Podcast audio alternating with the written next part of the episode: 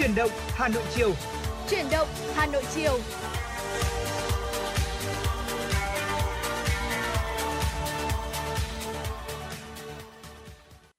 Vâng, xin kính chào quý vị và tất cả các bạn. Lời đầu tiên cho phép Tuấn Hiệp và Bảo Nhật cùng với truyền động Hà Nội chiều xin được gửi lời chào và lời cảm ơn quý vị thính giả đang dành thời gian quan tâm lắng nghe chương trình của chúng tôi. Quý vị và các bạn thân mến, truyền động Hà Nội là một chương trình được phát sóng trực tiếp từ 16 giờ đến 18 giờ và chúng tôi sẽ trong 120 phút sẽ cùng ờ, chia sẻ với quý vị và các bạn các tin tức, các phần trò chuyện chia sẻ cũng như là các uh, phóng sự được phóng viên chương trình gửi tới quý vị và các bạn trong buổi chiều ngày hôm nay. Và thưa quý vị và bên cạnh đó thì chắc chắn rồi những thông tin được quý vị gửi đến cho chúng tôi thông qua số điện thoại nóng và trang fanpage của chương trình cũng sẽ được liên tục truyền tải đến cho tất cả quý vị tính giả khác của truyền động Hà Nội FM 96 và hy vọng rằng là với những thông tin mà chúng tôi cập nhật trong buổi chiều ngày hôm nay bên cạnh đó thì cả những năng lượng vô cùng tích cực nữa cũng sẽ giúp cho buổi chiều của quý vị thật nhiều năng lượng và chúng ta có thể uh, phần nào đó hoàn thành được những mục tiêu những công việc. Và đặc biệt là nếu mà quý vị nào mình đang di chuyển trên uh, các cung đường thì mình cũng có thêm được những thông tin gọi là mình không đọc báo nhưng mà mình vẫn có thể cập nhật một cách liên tục đúng không anh Tuấn Hiệp? Dạ vâng, chính xác là như vậy. Và quý vị và các bạn nếu có những vấn đề mà cần quan tâm chia sẻ hoặc là có những mong muốn gửi tặng bạn bè người thân của mình những cái món quà âm nhạc yêu thích hoặc là một uh, lời nhắn gửi yêu thương thì hãy nhớ là tương tác cùng với chúng tôi thông qua hai cách thức đó là qua số điện thoại đường dây nóng 024 3773 6688 và qua trang fanpage của chương trình trên nền tảng mạng xã hội Facebook tại địa chỉ là Truyền động Hà Nội FM 96 à, và chúng tôi đang sẵn sàng cho buổi chiều ngày hôm nay rồi. À, và thưa quý vị thính giả, một thông tin đầu tiên chúng tôi mong muốn được gửi tới quý vị và các bạn đó chính là các uh, tin tức về thời tiết. À, thưa quý vị, à, do ảnh hưởng của đợt mưa lớn kéo dài, mực nước sông Thiếp dâng cao thì tại thôn Đìa của xã Nam Hồng, huyện Đông Anh, Hà Nội có khoảng 10 hộ gia đình bị ngập nặng. À, cánh đồng trồng hoa màu thì chìm trong biển nước. Nước tràn vào nhà, nhiều hộ dân thâu đêm di chuyển vật nuôi và đồ đạc lên khu vực cao nhằm giảm thiểu thiệt hại về kinh tế. Sau nhiều ngày có mưa lớn kéo dài thì từ đêm nay, thời tiết tại thủ đô Hà Nội sẽ quay trở lại với trạng thái là tạnh giáo với mức nhiệt thấp nhất vào khoảng từ 24 đến 26 độ. Còn sang ngày mai trưa chiều thì trời sẽ có nắng với nhiệt độ cao nhất sẽ là từ khoảng 30 đến 32 độ. Đối với thời tiết các tỉnh thành khác ở khu vực Bắc Bộ thì dự báo từ đêm nay mưa giảm dần ở khu vực, chỉ còn tập trung với tần suất lớn tại các tỉnh miền núi. Người dân thì vẫn cần đề phòng các khả năng xảy ra lốc xét, mưa đá cũng như là gió giật mạnh trong cơn rông. Sang ngày mai thì mưa giảm trên nền nhiệt nên sẽ có xuống tăng nhẹ với 24 giờ trước đó, phổ biến từ 29 đến 32 độ. À, đến với giải đất duyên hải miền Trung thì trong chiều tối và đêm nay sẽ có mưa rào và rông rải rác. Trong mưa rông có khả năng xảy ra lốc xét, mưa đá và gió giật mạnh. Còn ban ngày thì toàn miền uh, Trung thì sẽ có nắng xuất hiện với mức nhiệt cao nhất là từ 33 30 đến 33 độ ở khu vực Bắc Trung Bộ, 32 đến 35 độ tại khu vực Trung và Nam Trung Bộ. Um, riêng một số tỉnh vùng núi ở phía tây của khu vực Trung Trung Bộ thì sẽ có nơi nắng nóng khi mà ngưỡng nhiệt lên trên 35 độ. Còn đi xa hơn về phía nam của đất nước thì đang trong thời kỳ mùa mưa nên là khu vực sẽ tiếp tục có mưa rào và rông tập trung chủ yếu vào khoảng là chiều tối và đêm. Cục bộ có mưa to đến rất to. Và ban ngày thì có nắng mưa đan xen với mức nhiệt cao nhất trưa chiều dao động là từ 28 cho tới 31 độ ở khu vực Tây Nguyên và từ 31 đến 34 độ tại khu vực Nam Bộ. Thưa quý vị, à, nhiệt độ hiện tại mà chúng tôi đang ghi nhận được tại à, khu vực của Đài Phát thanh và Truyền hình Hà Nội đang ở mức khoảng 30 cho đến 31 độ C. Ở bên ngoài thì nắng cũng đã bắt đầu có những dấu hiệu à, tăng cao hơn so với thời điểm buổi sáng ngày hôm nay. Thành ra là quý vị nếu mà di chuyển trên các cung đường hay là mình đang có những công việc gì đó ngoài trời thì chúng ta cũng có thể cảm nhận là mọi thứ đôi phần là hơi ngột ngạt hơn so với những ngày trước. Vâng. Sự chuyển biến của thời tiết cũng đôi phần đột ngột đúng không ạ? Khi mà mấy ngày trước thôi thì cảm giác là mình đang ở trong mùa đông cơ. Nhưng bây giờ thì lại một phát chuyển sang mùa hè ngay rồi. Đúng là nhiều người cũng có nói vui là đôi khi là thời tiết ừ, Hà Nội mùa này giống như là con gái đang giận dỗi vậy. Ờ, và cũng là một trong những cái điều mà quý vị cũng cần phải lưu tâm. Khi mà mùa hè đến rồi thì cái tình trạng khi mà sốc nhiệt cũng sẽ xảy ra khá thường xuyên. Đặc biệt là khi mà chúng ta có những cái chuyến du lịch ờ, hè hay là ờ, du lịch di chuyển từ vùng này sang vùng khác cũng thế. Đôi khi là miền Bắc Hà Nội đang ở một khung thời tiết nhưng khi mà chúng ta di chuyển vào khu vực miền Trung hay miền Nam thì thời tiết đã, đã có những cái sự chuyển biến khá đột ngột rồi. Thành ra là nhiều người cũng cảm thấy là dạo này như là cũng đang có phần mệt mỏi giống như là sốc nhiệt không biết là anh Tuấn Hiệp có cảm thấy thế không nhỉ? À, vâng ạ, tôi cũng có đôi chút cái cảm giác là như vậy khi mà đang ở trong cái ngưỡng nhiệt độ ờ, mát mẻ khi mà trời mưa thì đột ngột là trời không mưa và có nắng nên là cảm giác ờ, nó cũng có gì đó chưa được quen cho lắm với cái thời tiết mà và với cái nhiệt độ nó thay đổi nhanh và như vậy. À, và thưa quý vị và các bạn, trong cái mùa hè như thế này thì nhiều gia đình có cái lựa chọn cho mình là du lịch để mà tránh những cái cơn nóng của mùa hè tại một số khu vực như là à, bãi biển hoặc là nhiều gia đình thì mình sẽ lựa chọn lên núi để có nhiệt độ mát mẻ hơn nhưng mà tuy nhiên thì cái nhiệt độ ở những địa điểm này nó thường có một cái sự chênh lệch lớn giữa ngày và đêm yeah. Dạ. à, nắng nóng cao vào ban ngày và uh, sẽ lạnh vào ban đêm sẽ khiến cho quý vị cũng uh, sẽ dễ gặp cái tình trạng sốc nhiệt à, thì ngay sau đây chúng tôi xin được uh, chia sẻ với quý vị và các bạn một chút các cái mẹo để quý vị có thể là bảo vệ bản thân mình trong những cái chuyến du lịch mùa hè mà để cơ thể của chúng ta tránh bị cái tình trạng sốc nhiệt quý vị nhé một trong những cách mà đơn giản nhất mà có lẽ là ai mình cũng có thể uh, sử dụng hay là áp dụng được là uống nước đúng cách quý vị ạ. Nhiều người có thắc mắc ôi uống nước tại sao phải đúng cách nữa? Vâng. nào mới là đúng cách đúng không ạ? Bên cạnh việc mình bổ sung đủ những cái lượng nước dành cho cơ thể thì chúng ta cũng cần nắm chắc những kiến thức như là uống nước đúng cách. Mình cần hạ nhiệt cơ thể từ từ với nước mát tránh việc uống một ly nước đá quá mạnh hay là đồ uống có cồn nhiều caffeine để uh, cơ thể không bị uh, giảm nhiệt một cách đột ngột. Tùy vào trọng lượng của cơ thể, chúng ta cần uống đủ từ 2 cho đến 3 lít nước trong một ngày. Việc bổ sung nước uh, thì không nhất thiết là phải uh, nước lọc đâu ạ. Chúng ta cũng có thể bổ sung nước với uh, hoa quả hay nước dưa, nước cam những cái loại uh, nước ép trái cây hay là sinh tố thì cũng uh, đều được quý vị nhé. Mình cũng không cần cứ nhất thiết là phải cứ uống đủ một ngày 2 đến 3 lít nước lọc thôi. Mình uống những nước khác cũng được nhưng phải đảm bảo là nó uh, bổ sung đủ nước và chất dinh dưỡng dành cho cơ thể của mình. Ừ, vâng ạ. À, với nước thì mình tránh uống một cái ly nước mà nó có cái nhiệt độ quá lạnh rồi thì ờ, chúng ta ngược lại với đồ ăn thì quý vị uh, chúng ta không nên là uh, ăn những cái đồ ăn quá nóng quý vị nhé. À, ờ, những cái món ăn nóng và nhiều dầu mỡ hay là quá nhiều uh, thành phần đạm thì sẽ khiến cho cơ thể nó sẽ phải vận động để mà tiêu hóa và phải xả cái năng lượng đó đi. À, cái việc tiêu thụ quá nhiều đồ ăn nóng thì nó không chỉ làm gia tăng nguy cơ béo phì mà còn khiến cho cơ thể bị nặng nề. À, nhiệt độ cơ thể tăng cao vào mùa hè và đặc biệt là khi mà quý vị và các bạn sẽ phải di chuyển liên tục trong các cái hành trình du lịch của mình. À, quý vị nên uh, kết hợp và lựa chọn những cái món ăn mà nó uh, làm mát cơ thể. Ví dụ như là salad này uh, ăn nhiều các loại hoa quả và ăn với cái lượng vừa phải để có thể là bổ sung thêm những cái vitamin những cái dưỡng chất để cơ thể của chúng ta sẽ luôn nhẹ nhàng và tránh bị sốc nhiệt khi mà đi du lịch. Một phương pháp khác nữa đó chính là chúng ta luôn sử dụng kem chống nắng dành cho cơ thể điều này thì có nghĩa tôi nghĩ là các chị em sẽ ờ, dành hơn là các anh em đấy ạ ờ, bôi kem chống nắng và mang đồ bảo hộ chống nắng cho cơ thể cũng sẽ tránh cái việc mà mình bị mất nước cháy nắng và giúp hạ nhiệt một cách hiệu quả hơn và mình cũng đảm bảo là mình bôi kem chống nắng có có chỉ số chống nắng tối thiểu là S, uh, uh, SPF 30 uh, cùng với khả năng chống tia UVA, UVB cũng như là lựa chọn những bộ quần áo nhẹ thôi, sáng màu, rộng rãi thì cơ thể luôn được mát mẻ. À, và cũng có là nếu mà chị em muốn bảo vệ mình được tốt hơn thì ờ, một ngày nên bôi kem chống nắng hai lần. Như thế thì nó sẽ đảm bảo hiệu quả nhất đặc biệt là với những ai mà mình có những cái chuyến ờ, đi biển thì chắc chắn rồi. Kem chống nắng là một vật không thể thiếu rồi. Hy vọng với những chia sẻ vừa rồi thì quý vị thính giả mình cũng đã có được những thông tin cơ bản nhất để giúp cho bản thân mình trong mùa hè này tránh được cái tình trạng sốc nhiệt ảnh hưởng đến sức khỏe của cơ thể. Vâng ạ và thưa quý vị thính giả, tiếp theo chương trình thì chúng tôi xin được uh, gửi tặng tới quý vị và các bạn một món quà âm nhạc tới từ một thính giả đã gửi về cho chúng tôi thông qua trang fanpage truyền động Hà Nội FM96, một ca khúc được thể hiện bởi nam ca sĩ Trung Quân Idol với tựa đề Cánh đồng thương yêu và xin mời quý vị thính giả này cùng tất cả quý vị thính giả của FM96 sẽ cùng đón nghe với chúng tôi.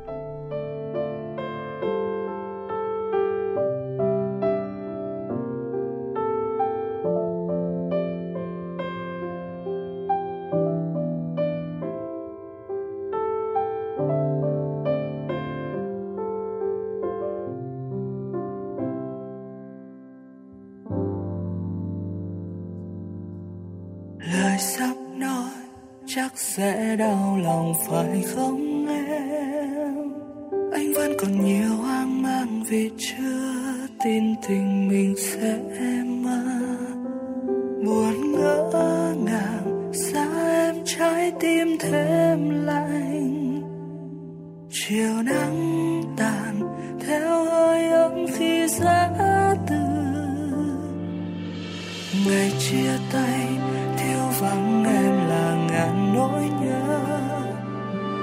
nhau là con tim anh nghẹn đau, vẫn không ngừng yêu em. Tìm mãi, tìm, anh không biết đã sai gì.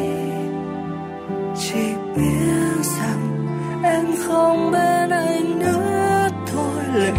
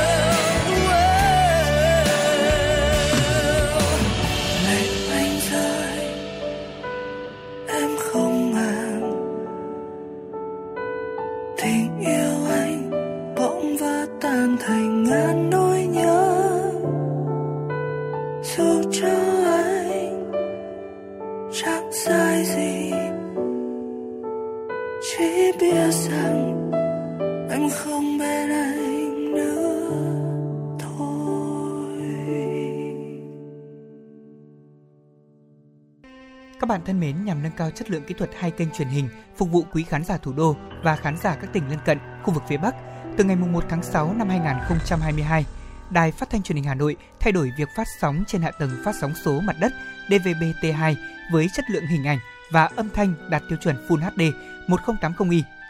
Để có thể thu tốt các chương trình của truyền hình Hà Nội, quý vị khán giả cần lắp đặt anten thu sóng số và dò lệ kênh TV theo các bước sau đây. Bước 1.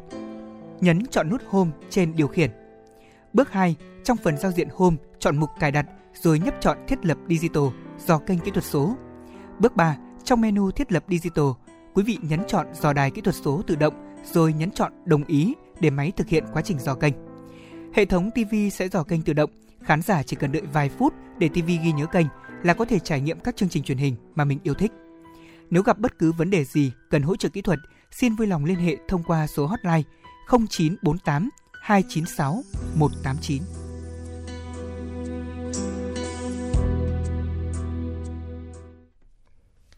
Thưa quý vị và các bạn, quay trở lại với những thông tin đầu tiên trong hành trình buổi chiều ngày hôm nay cũng xin được cung cấp đến cho tất cả quý vị.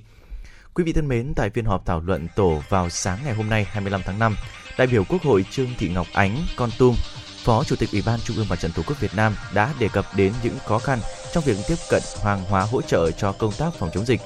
Bà Ánh nêu lại sự việc thông quan gần 23.000 lon sữa từ thiện hỗ trợ các cháu bị ảnh hưởng do dịch Covid-19 mà chính phủ đã phải vào quyết liệt để giải quyết. Theo bà Ánh, những những tưởng sau vụ việc này thì các ngành có liên quan cũng sẽ rút kinh nghiệm, nhưng đến tháng 11 của năm 2021, Mặt trận Tổ quốc lại nhận được hai văn bản. Một là của doanh nghiệp ở Đức gửi hỗ trợ 39.000 khẩu trang 3D. Hai là 1,1 triệu khẩu trang từ bà con Việt Kiều từ Hồng Kông Trung Quốc gửi về hỗ trợ phòng chống dịch, nhưng làm thủ tục mãi, hàng vẫn chưa thể thông quan. Theo Phó Chủ tịch Ủy ban Mặt trận Tổ quốc Việt Nam, thời điểm hiện tại vấn đề khẩu trang không quá cấp thiết khi công tác phòng chống dịch của chúng ta đã chuyển sang giai đoạn mới. Tuy nhiên, thời điểm cuối năm ngoái, nhu cầu khẩu trang là vô cùng cấp thiết.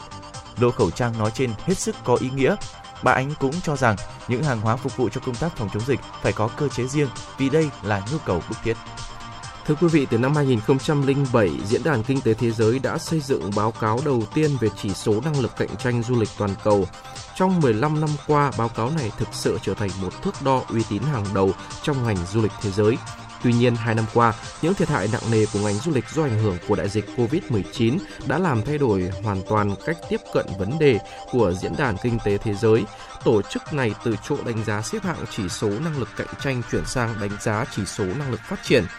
Theo báo cáo mới nhất vừa được đưa ra ngày 24 tháng 5 2022 của Diễn đàn Kinh tế Thế giới, chỉ số năng lực phát triển của ngành du lịch Việt Nam năm 2021 xếp thứ 52, tăng 8 bậc so với năm 2019, nằm trong số 3 quốc gia tăng cao nhất trên thế giới.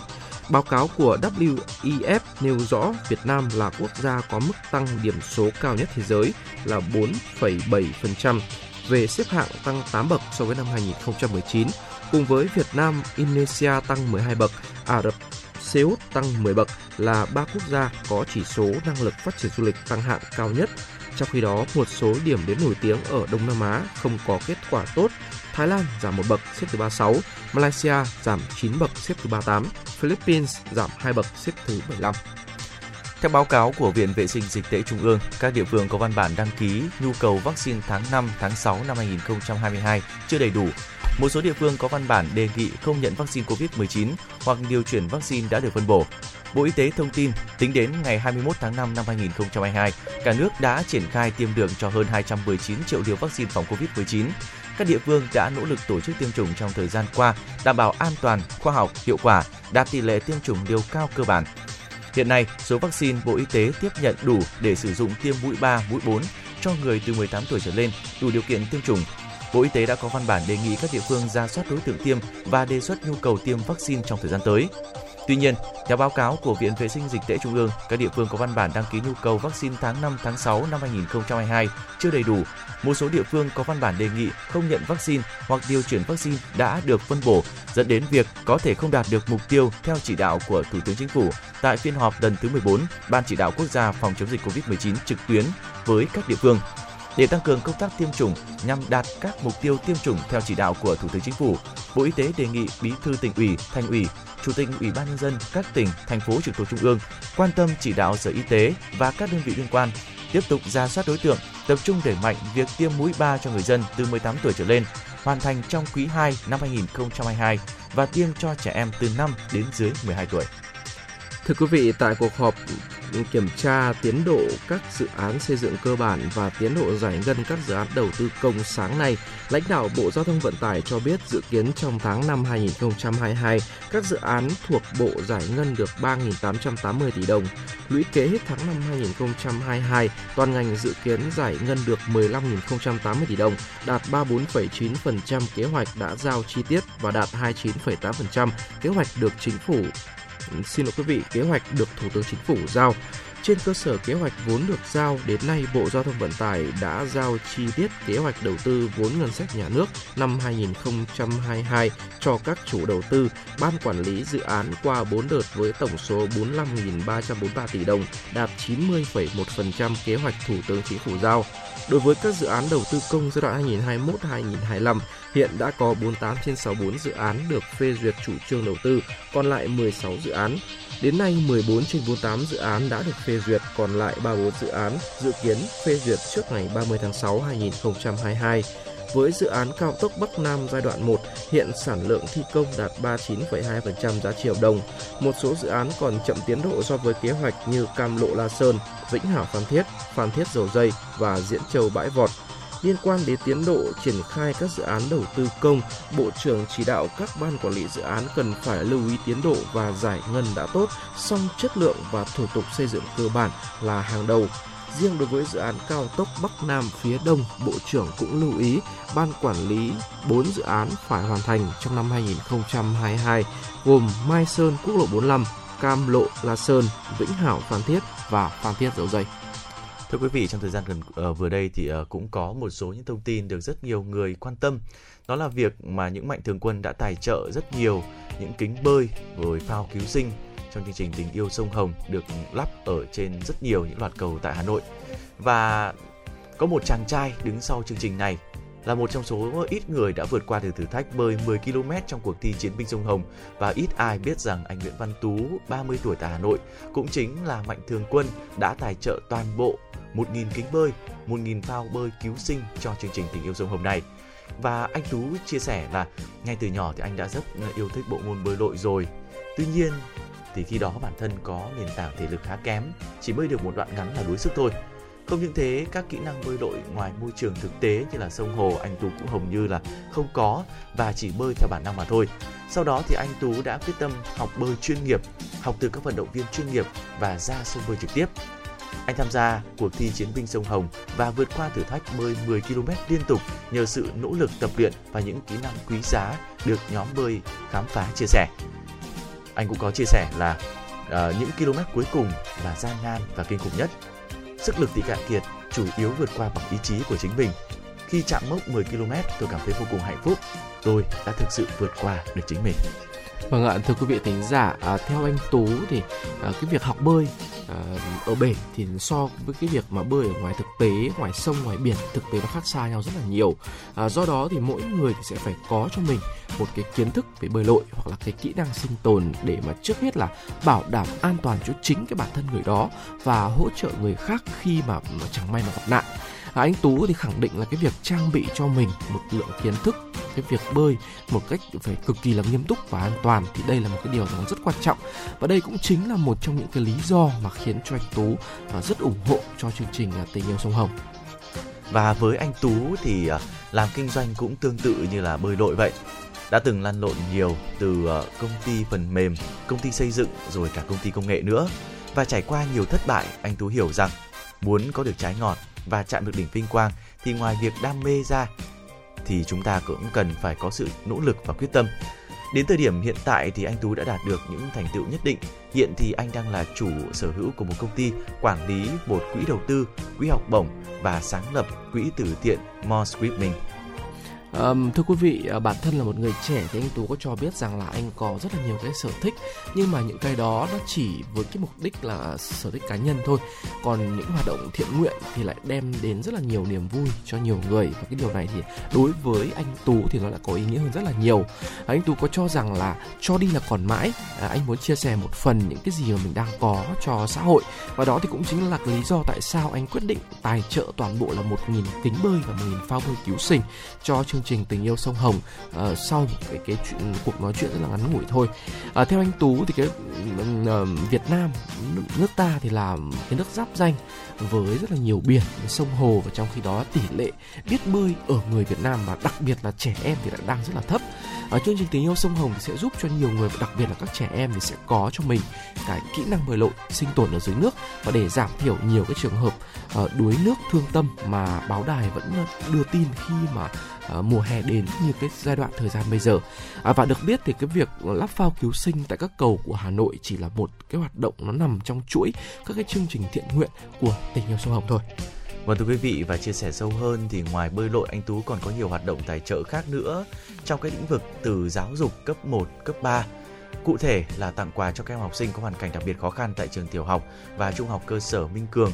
Bên cạnh đó thì còn ủng hộ rất nhiều những thiết bị giáo dục như là tivi, máy chiếu, ghế đá, đồng thời thì trao học bổng cho các em học sinh. Dự kiến thành lập quỹ học bổng cho các bạn học sinh trường trung học phổ thông chuyên Nguyễn Huệ, tài trợ trong nhiều năm.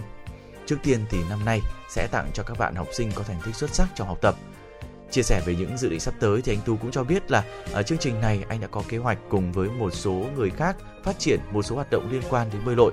Ví dụ như là tập uh, lập những cái bể bơi dạy kỹ thuật nâng cao về uh, kỹ thuật bơi lội nâng cao ngoài sông hồ có chuyên gia và có cả những cái thiết bị đặc biệt hỗ trợ như là camera, máy đo, kiểm tra những cái động tác của người bơi lội xem là đã đúng động tác hay chưa. Đây là một trong những nhà mạnh thường quân không chỉ à, có tâm đâu mà còn à, có được những cái suy nghĩ rất sâu rất rộng à, về cái thực trạng tại Việt Nam khi mà đất nước ta cũng là một trong những đất nước mà có nhiều sông hồ, đường biển dài. Chính vì thế hoạt động bơi lội cũng được đánh giá rất cao. Bên cạnh đó thì những thông tin về những vụ đuối nước vừa rồi thì cũng là một trong những động lực để khiến cho anh Tú cùng những người bạn của mình có được thật nhiều những hành động mà thiết thực như thế. Vâng ạ, và thưa quý vị, à, thời gian vừa qua thì nhóm của anh Tú đã lắp phao cứu sinh tại các cái cây cầu dọc à, ở sông Hồng ờ, và một số tỉnh như là Lào Cai, Yên Bái, Tuyên Quang và Hà Nội. Ờ, dự kiến thì trong những ngày sắp tới thì nhóm sẽ thực hiện lắp phao tại các tỉnh tiếp theo ờ, thuộc các tỉnh như là Vĩnh Phúc, Phú Thọ, Hưng Yên, Hà Nam, Nam Định, Thái Bình và Hải Phòng. Ngoài ra thì ở một mỗi tỉnh các tình nguyện viên ở trong nhóm của anh Tú sẽ uh, dạy kỹ năng bơi miễn phí cho các em nhỏ và những người mà uh, mong muốn uh, cho mình uh, phát triển các kỹ năng bơi lội thì uh, có những thông tin uh, sắp tới như thế nào chúng tôi sẽ tiếp tục cập nhật trong các chương trình uh, chuyển Hà Nội tiếp theo. À, và thưa quý vị, còn bây giờ thì sẽ là một uh, nhạc phẩm tôi nghĩ rằng là nó sẽ khá là phù hợp với cái uh, không khí của chúng ta tại thời điểm bây giờ. Uh, với anh uh, Tú thì anh lựa chọn cho mình niềm vui đó chính là uh, cho đi là còn mãi à, anh muốn ờ, chia sẻ những cái phần mà mình đang có cho xã hội thì đương nhiên rồi. À, chúng ta cũng có một à, ca khúc mà nó cũng ờ, mang trong mình những cái âm hưởng như vậy. À, một à, nhạc phẩm được hiện bởi nữ ca sĩ Mỹ Linh. Mỗi ngày tôi chọn một niềm vui.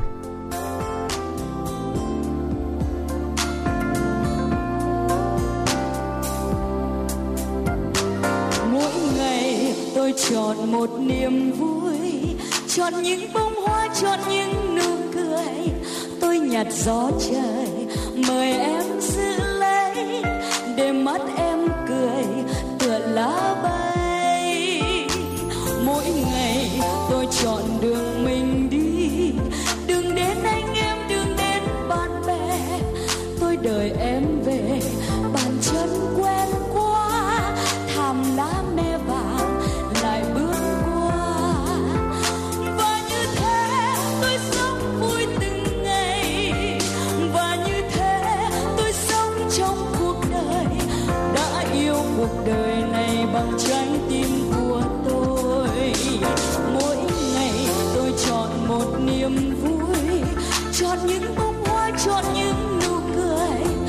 trọn chọn nơi này cùng nhau ca hát để thấy tiếng cười rộn rã.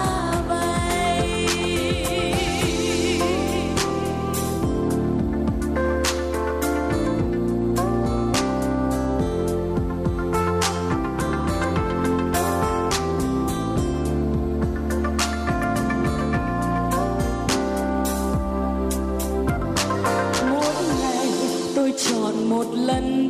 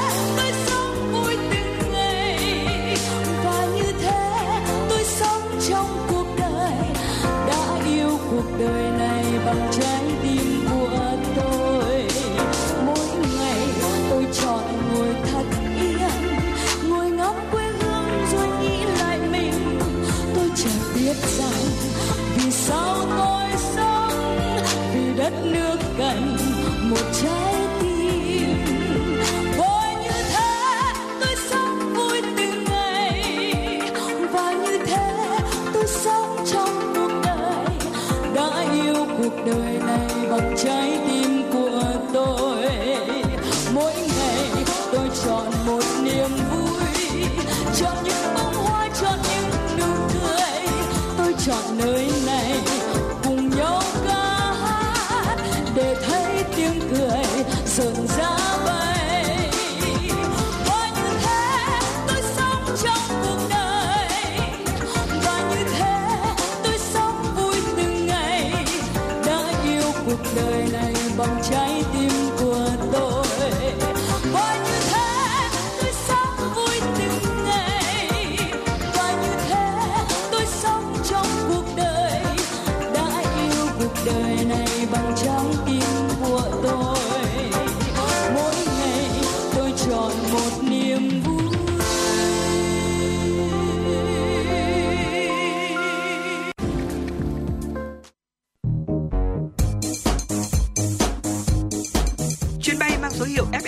FM96 đang chuẩn bị nâng độ cao.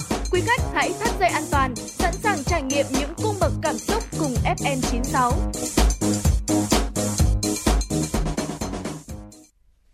Quý vị và các bạn thân mến, quay trở lại với những tin tức trong buổi chiều ngày hôm nay. Quý vị thân mến, Sở Nông nghiệp và Phát triển Nông thôn tổ chức hội nghị về thực trạng và giải pháp đẩy mạnh ứng dụng công nghệ cao trong chăn nuôi. Tại hội nghị, ông Nguyễn Ngọc Sơn, Chi cục trưởng Chi cục Chăn nuôi và Thú y Hà Nội cho biết, hiện nay trên địa bàn thành phố đã có 160 mô hình sản xuất nông nghiệp ứng dụng công nghệ cao, bao gồm 39 mô hình chăn nuôi ở các huyện Mê Linh, Gia Lâm, Thường Tín, Đông Anh, Thanh Oai, Đan Phượng, Hiện có 9 doanh nghiệp chăn nuôi, thủy sản, sơ chế, tiêu thụ nông sản đã tham gia đầu tư nông nghiệp ứng dụng công nghệ cao. Phát biểu tại hội nghị, Phó Giám đốc Sở Nông nghiệp và Phát triển Nông thôn Tạ Văn Cường cho biết, để đẩy mạnh phát triển chăn nuôi ứng dụng công nghệ cao, các địa phương cần quy hoạch khu nông nghiệp ứng dụng công nghệ cao, vùng sản xuất nông nghiệp ứng dụng công nghệ cao để tích hợp vào các quy hoạch phân khu, quy hoạch chung của thành phố, đồng thời giải quyết những khó khăn vướng mắc trong thực hiện các cơ chế chính sách về hỗ trợ phát triển ứng dụng công nghệ cao vào sản xuất. Ngành nông nghiệp phối hợp với các địa phương tổ chức tập huấn kỹ thuật sản xuất nông nghiệp ứng dụng công nghệ cao, phát triển thị trường, dịch vụ hỗ trợ hoạt động công nghệ cao trong nông nghiệp. Mặt khác, Hà Nội sẽ có chính sách khuyến khích phát triển công nghiệp phụ trợ, hỗ trợ sản xuất máy móc, hóa chất, chế phẩm, thức ăn, thiết bị, chuồng nuôi cho chăn nuôi, giết mổ gia súc, gia cầm. Thưa quý vị, ngày hôm nay Tập đoàn Điện lực Việt Nam EVN thông tin EVN đã bảo đảm cung cấp điện tuyệt đối an toàn ổn định, đóng góp cho thành công chung của Đại hội Thể thao Đông Nam Á lần thứ 31 SEA Games 31 diễn ra từ ngày 12 đến ngày 23 tháng 5.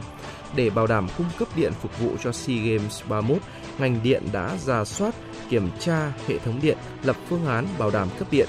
Ngoài ra, EVN phối hợp hỗ trợ ban tổ chức kiểm tra, giả soát hệ thống điện ở các địa điểm thi đấu, ăn nghỉ của các đoàn thể thao, xây dựng các phương án bảo đảm điện dự phòng khi có thiên tai bất thường xảy ra. Các đơn vị của Tổng công ty Điện lực miền Bắc và Tổng công ty Điện lực thành phố Hà Nội đã tổ chức hàng nghìn ca trực tăng cường cùng với các trang thiết bị cần thiết tại tất cả các địa điểm thi đấu, sẵn sàng phản ứng nhanh 24 trên 24 để bảo đảm nguồn điện luôn thông suốt và an toàn. Sáng nay 25 tháng 5, giá vàng trong nước cơ bản ổn định, có nơi chỉ điều chỉnh tăng nhẹ so với chốt phiên ngày hôm qua. Thời điểm 8 giờ 50 phút, giá vàng SJC tại thị trường Hà Nội được công ty vàng bạc đá quý Sài Gòn được niêm yết ở mức 69 đến 69,9 triệu đồng trên một lượng mua vào và bán ra, giữ nguyên ở cả chiều mua vào và bán ra so với ngày hôm qua. Vàng Doji niêm yết giá vàng ở mức 69 đến 69,8 triệu đồng trên một lượng, giữ nguyên so với chốt phiên liền trước. Trong khi đó, công ty vàng bạc Phú Quý niêm yết giá vàng SJC ở mức 69,1 đến 69,85 triệu đồng trên một lượng mua vào và bán ra, tăng 50.000 đồng trên một lượng ở cả chiều mua vào lẫn bán ra so với chốt phiên ngày hôm qua. Hà Nội là địa phương có thí sinh vào lớp 10 đông nhất cả nước. 129.000 học sinh tốt nghiệp trung học cơ sở, chỉ tiêu tuyển sinh vào lớp 10 công lập là 77.000 và như vậy 52.000 em sẽ bị loại.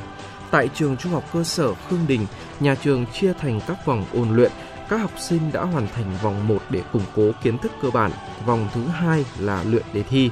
Tại trường Trung học cơ sở Nguyễn Trãi có tất cả những phần đố nhanh về thời gian làm bài, hình thức làm bài, cách dùng bút, loại mực để tránh phạm quy khi thi.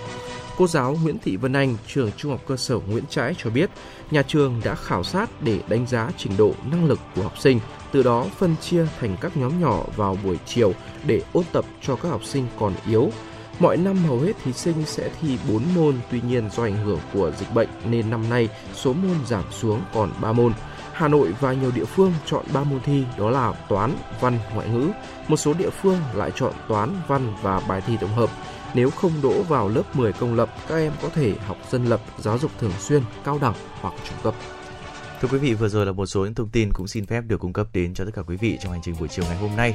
Và hy vọng rằng là khi mà chúng tôi có những thông tin như thế, quý vị cũng có thể phản hồi hoặc là cung cấp thêm những thông tin mà quý vị đang gặp phải trên các cung đường về tình hình giao thông hay liên quan cả đến tình hình về thời tiết nữa. Và ngày hôm nay thì chúng tôi cũng có một chủ đề vô cùng đặc biệt muốn à, chia sẻ với tất cả quý vị.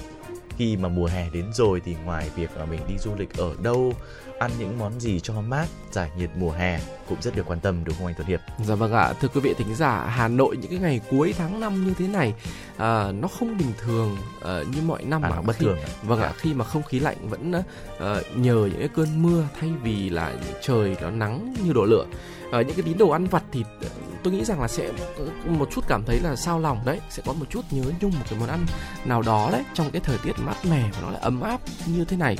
À, có thể là nó ngọt thanh một tí mà à, lại không hề ngấy nữa. À, và cái món ăn đó thì thưa quý vị không có gì khác chính là một à, bát à, xôi chè. Nó Wow, thơm thơm dẻo dẻo.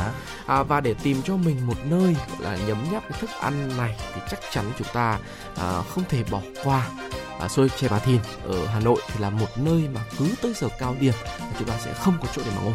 Wow, tuyệt vời quá. Thưa quý vị, xuất phát từ gánh hàng rong ở phố cổ từ những ờ, năm 30 của thế kỷ trước, đến nay thì xôi chè Bà Thìn đã trở thành một trong những địa điểm quà vặt có thương hiệu tại Hà Nội rồi. Từ một gánh hàng rong nhỏ nhắn, rong ruổi khắp những con phố nhỏ, nay thì đã trở thành cửa hàng tương đối rộng rãi ở ngã tư Bát Đàn, Hàng Bồ, Thuốc Bắc, Hàng thiết. Ngon nghét thì đã hơn 90 năm, mà món xôi chè hay là những món chè khác vẫn được giữ nguyên những cái hương vị hấp dẫn của nó.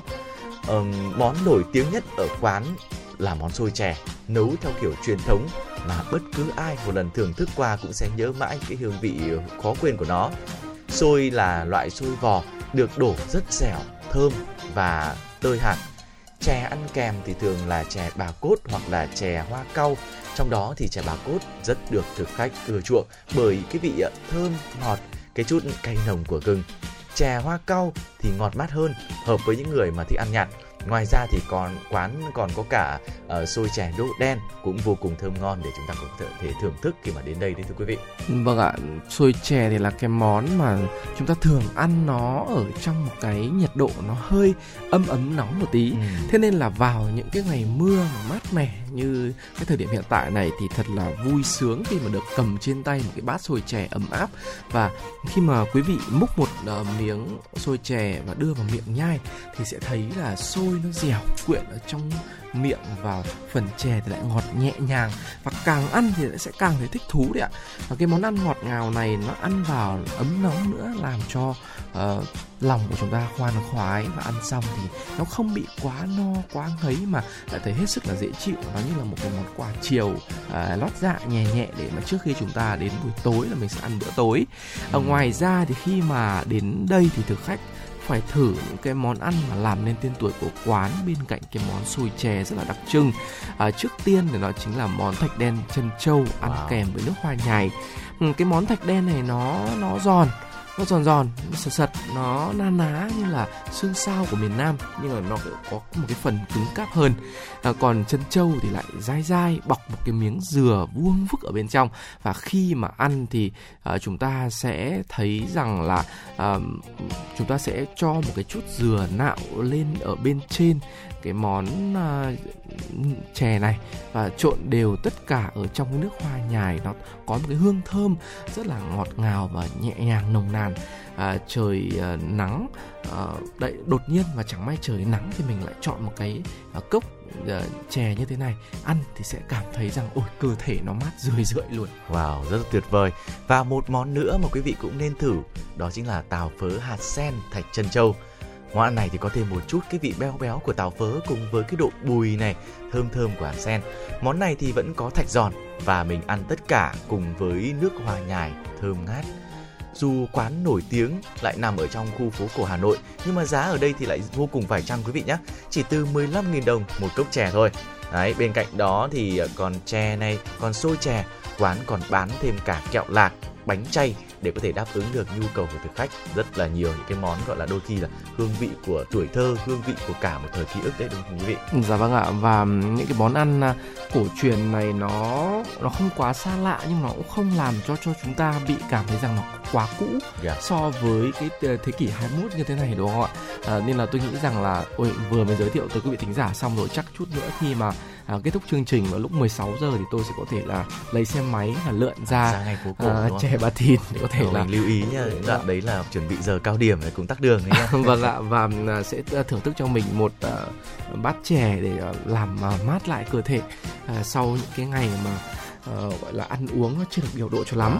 À, và thưa quý vị thính giả, thông qua số điện thoại đường dây nóng 024 3773 6688 chúng tôi có nhận được một yêu cầu âm nhạc tới từ một thính giả số điện thoại với các số cuối là 929. uh, ờ, một uh, ca khúc được thể hiện bởi Khắc Việt và Nam Cường với tựa đề Lời hứa và xin mời quý vị thính giả cùng uh, đón nghe với chúng tôi và chúng tôi sẽ quay trở lại sau mấy phút. qua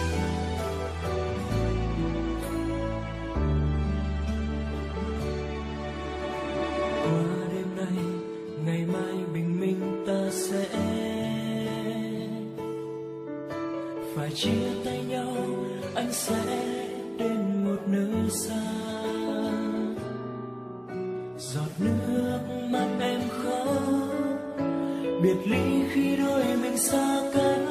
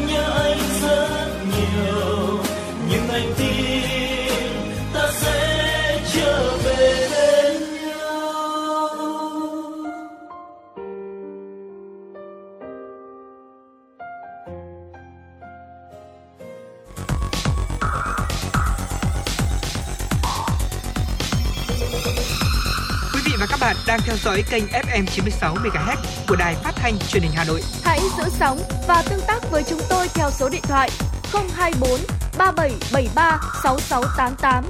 FM 96 đồng hành trên mọi nẻo đường. đường.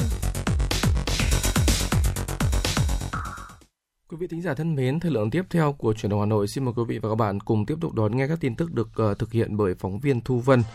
Thưa quý vị, Ủy ban tiêm chủng thường trực của Đức Ừ, Stico thì đã khuyến nghị tiêm vaccine ngừa Covid-19 cho tất cả các trẻ em từ 5 đến 11 tuổi tại nước này. Thông báo của Stico nhận định trẻ em từ 5 tuổi trở lên nên được tiêm một mũi vaccine COVID-19 mRNA, tốt nhất là với vaccine của Pfizer-BioNTech. Đồng thời, việc tiêm chủng phải thực hiện ít nhất là 3 tháng sau khi mắc COVID-19.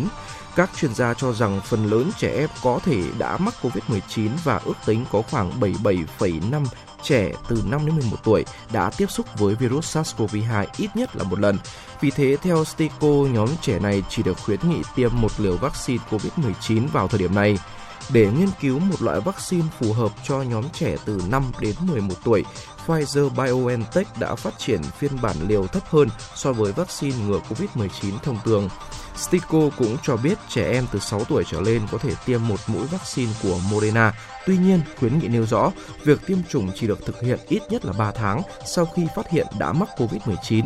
Khuyến nghị được đưa ra như một biện pháp phòng ngừa trong bối cảnh số ca mắc mới COVID-19 được dự báo sẽ tăng vào mùa thu và mùa đông tới đây. Cơ quan quản lý thực phẩm và dược phẩm Mỹ FDA đang nới lỏng các quy định cho phép nhập khẩu sữa bột trẻ em từ Anh. FDA cho biết cơ quan này đang thực thi quyền quyết định để cho phép công ty Kendall Nutricare có trụ sở tại Anh nhập khẩu vào Mỹ một số sản phẩm sữa công thức dành cho trẻ em dưới thương hiệu Kendall Milk. Sữa này đảm bảo về độ an toàn hoặc dinh dưỡng sau khi đánh giá.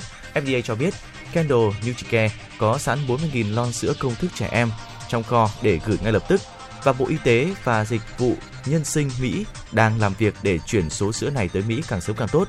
Mỹ đang trải qua một trong những đợt thiếu hụt sữa bột trẻ em lớn nhất trong lịch sử gần đây sau khi công ty Abbott vào tháng 2 thu hồi một số sản phẩm bao gồm Similac, trong đó đóng cửa nhà máy sản xuất Stugin ở bang Michigan.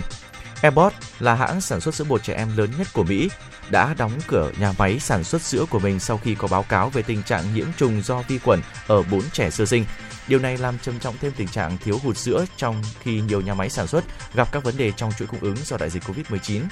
Ngày 24 tháng 5, FDA cho biết đang thảo luận với các nhà sản xuất khác về nguồn cung cấp hỗ trợ bổ sung sữa sẽ ưu tiên các sản phẩm được chứng minh là an toàn, đầy đủ dinh dưỡng và có sẵn với số lượng lớn. Các chuyên gia khí tượng thế giới mới đây đã công bố một báo cáo khẩn cấp về những ảnh hưởng của tình trạng thời tiết ấm lên trên toàn cầu. Theo đó, biến đổi khí hậu có thể khiến cho tần suất các đợt nắng nóng ở Ấn Độ và Pakistan trong tháng 3 và tháng 4 tăng cao gấp 30 lần. Theo nhà nghiên cứu Freddy Otto thuộc Viện Radham, trường Đại học Hoàng gia London, trước khi con người gây ra tình trạng biến đổi khí hậu, sự thay đổi thời tiết như vậy chỉ diễn ra một lần trong khoảng 3.000 năm. Bà cùng các nhà nghiên cứu của Tổ chức Phân bố Thời tiết Toàn cầu WWA cho biết khoảng thời gian nhiệt độ toàn cầu đã tăng 1,2 độ C đã được rút ngắn với tần suất và mức độ như ở Nam Á xuống còn 100 năm, đồng thời khẳng định khi trái đất tiếp tục nóng lên, khoảng thời gian nữa các đợt nóng khắc nghiệt như vậy sẽ tiếp tục bị rút ngắn. Nếu nhiệt độ trái đất tăng thêm 1,6 độ C so với mức nhiệt độ ở thời kỳ tiền công nghiệp, hiện tượng nắng nóng như vậy cứ 5 năm sẽ tái diễn một lần. Việc nhiệt độ trái đất tăng 2 độ C là một kịch bản đáng quan ngại. Các quốc gia hiện nay đã cam kết giảm phát khí thải nhà kính tại Hiệp định Paris về biến đổi khí hậu, trong đó giới hạn mức tăng nhiệt độ trái đất ở mức 2,8 độ C đề cập đến mục tiêu của Hiệp định Paris về biến đổi khí hậu trong việc kiểm soát mức tăng nhiệt độ toàn cầu. Bản báo cáo cho biết có thể tưởng tượng được mức độ tồi tệ như thế nào ngay cả khi thế giới chỉ ấm lên 1,5 độ C. Do đó, nhiệt độ toàn cầu nếu tăng 1,5 độ C đều sẽ gây ra mối đe dọa nghiêm trọng đến những người dễ bị tổn thương do không được tiếp cận với các biện pháp giảm nhiệt độ và làm mát.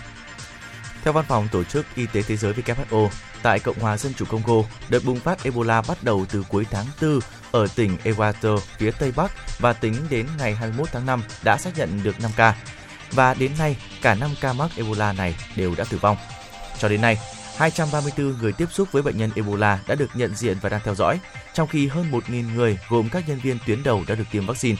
Bệnh nhân đầu tiên của đợt dịch này là nam giới, 31 tuổi, bắt đầu xuất hiện các triệu chứng vào ngày 5 tháng 4 sau hơn một tuần điều trị tại nhà. Ngày 21 tháng 4, bệnh nhân này được đưa vào điều trị tích cực tại một trung tâm chuyên điều trị bệnh Ebola. Tuy nhiên thì đã tử vong vào ngày hôm sau. Đợt dịch Ebola hiện nay tại Cộng hòa Dân chủ Congo là đợt dịch thứ 14 kể từ năm 1976 và là đợt dịch thứ 6 tính từ năm 2018, khoảng thời gian dịch xảy ra thường xuyên nhất trong lịch sử của bệnh Ebola của nước này. Các đợt dịch trước đó tại tỉnh Ewester xảy ra vào năm 2018 và năm 2020 với lần lượt là 54 và 130 ca mắc.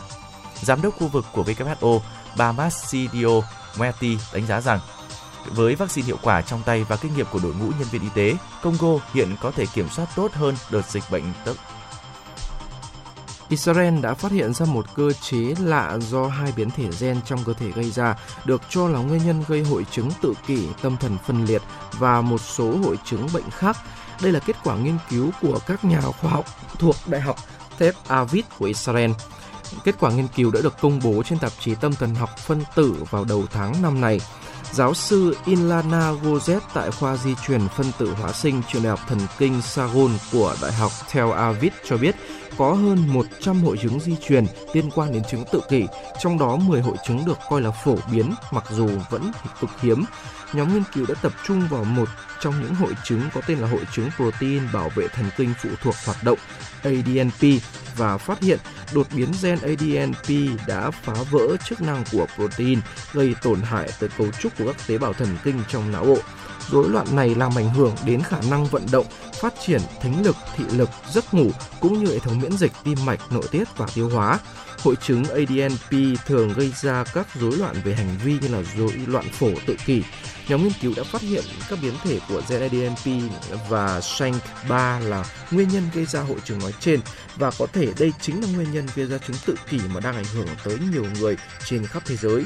Bên cạnh đó liên quan đến bệnh tự kỷ trong một công trình nghiên cứu lớn nhất từ trước đến nay được công bố vào ngày 4 tháng 3, các nhà khoa học ở Đan Mạch đã chứng minh được rằng không có mối liên hệ rõ ràng nào giữa vaccine phòng bệnh quai bị, sởi rubella, MMR và sự phát triển của bệnh tự kỷ. Thưa quý vị, vừa rồi là một số những thông tin cũng xin được cung cấp đến cho tất cả quý vị.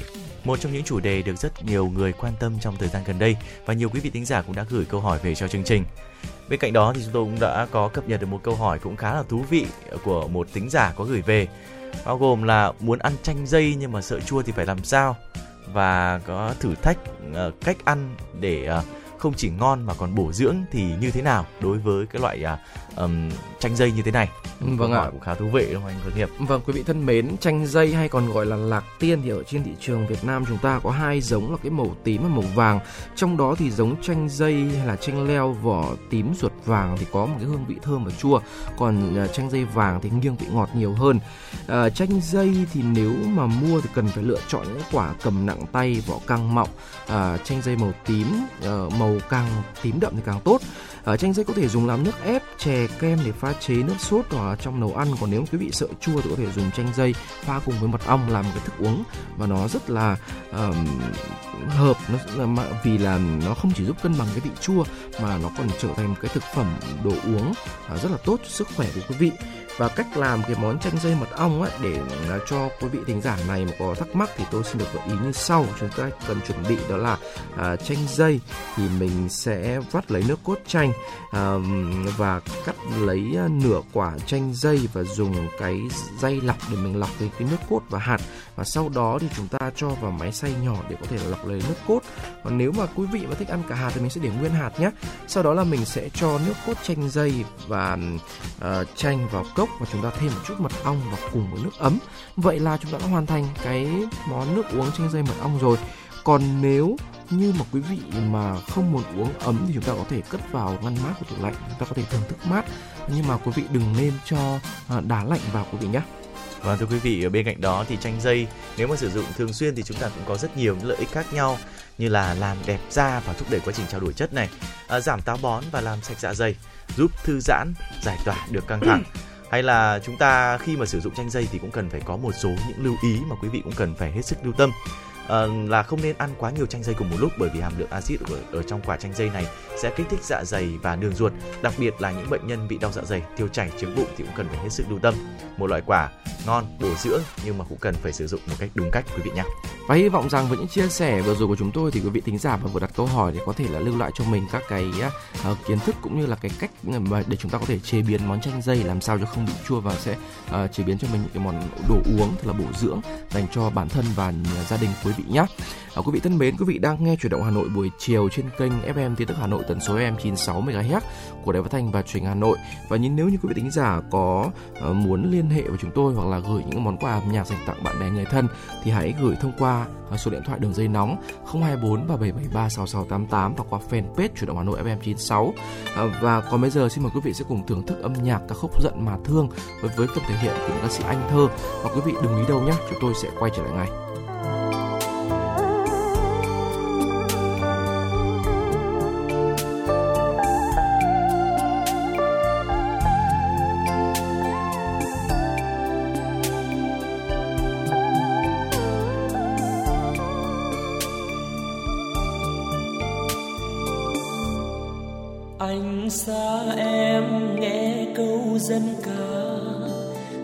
Mà thương sao mà giá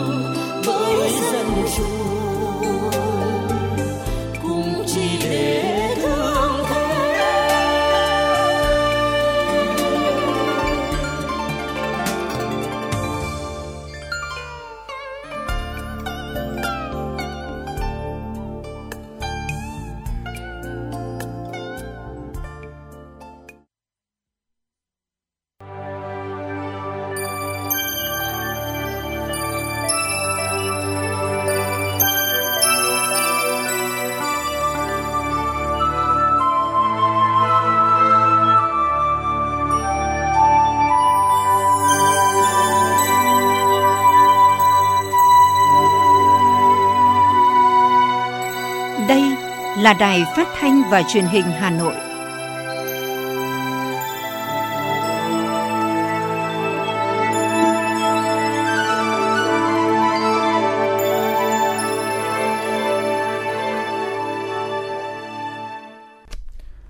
Quý vị và các bạn thân mến, quý vị và các bạn đang theo dõi chương trình truyền động Hà Nội chiều. Chương trình đang được phát trực tiếp trên tần số FM 96 MHz của Đài Phát thanh và Truyền hình Hà Nội. Chương trình cũng đang được phát trực tuyến trên trang web hanoitv.vn. Và bây giờ xin mời quý vị chúng ta sẽ cùng quay trở lại với những tin tức trong buổi chiều hôm nay. Thưa quý vị thính giả, sáng nay Hội đồng Nhân dân quận Hà Đông khóa 21 nhiệm kỳ 2021-2026 đã tiến hành kỳ họp thứ 5, kỳ họp chuyên đề để thực hiện công tác cán bộ theo thẩm quyền của Hội đồng Nhân dân quận, bầu Phó Chủ tịch Ủy ban Nhân dân, kiện toàn Ủy viên Ủy ban Nhân dân quận nhiệm kỳ 2021-2026.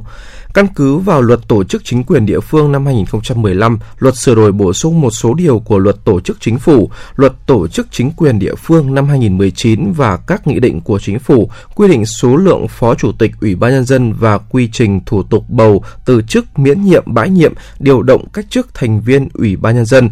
Xét tờ trình của ủy ban nhân dân quận, Hội đồng nhân dân quận Hà Đông đã bầu đồng chí Phạm Văn Chiến sinh ngày mùng 3 tháng 11 năm 1970, nguyên phó bí thư Đảng ủy Phó Tránh Văn phòng Ủy ban nhân dân thành phố, giữ chức vụ Phó Chủ tịch Ủy ban nhân dân quận Hà Đông, nhiệm kỳ 2021-2026 với tỷ lệ 100% số phiếu tán thành, chúc mừng đồng chí Phạm Văn Chiến được tín nhiệm cao, bầu giữ chức Phó Chủ tịch Ủy ban nhân dân quận.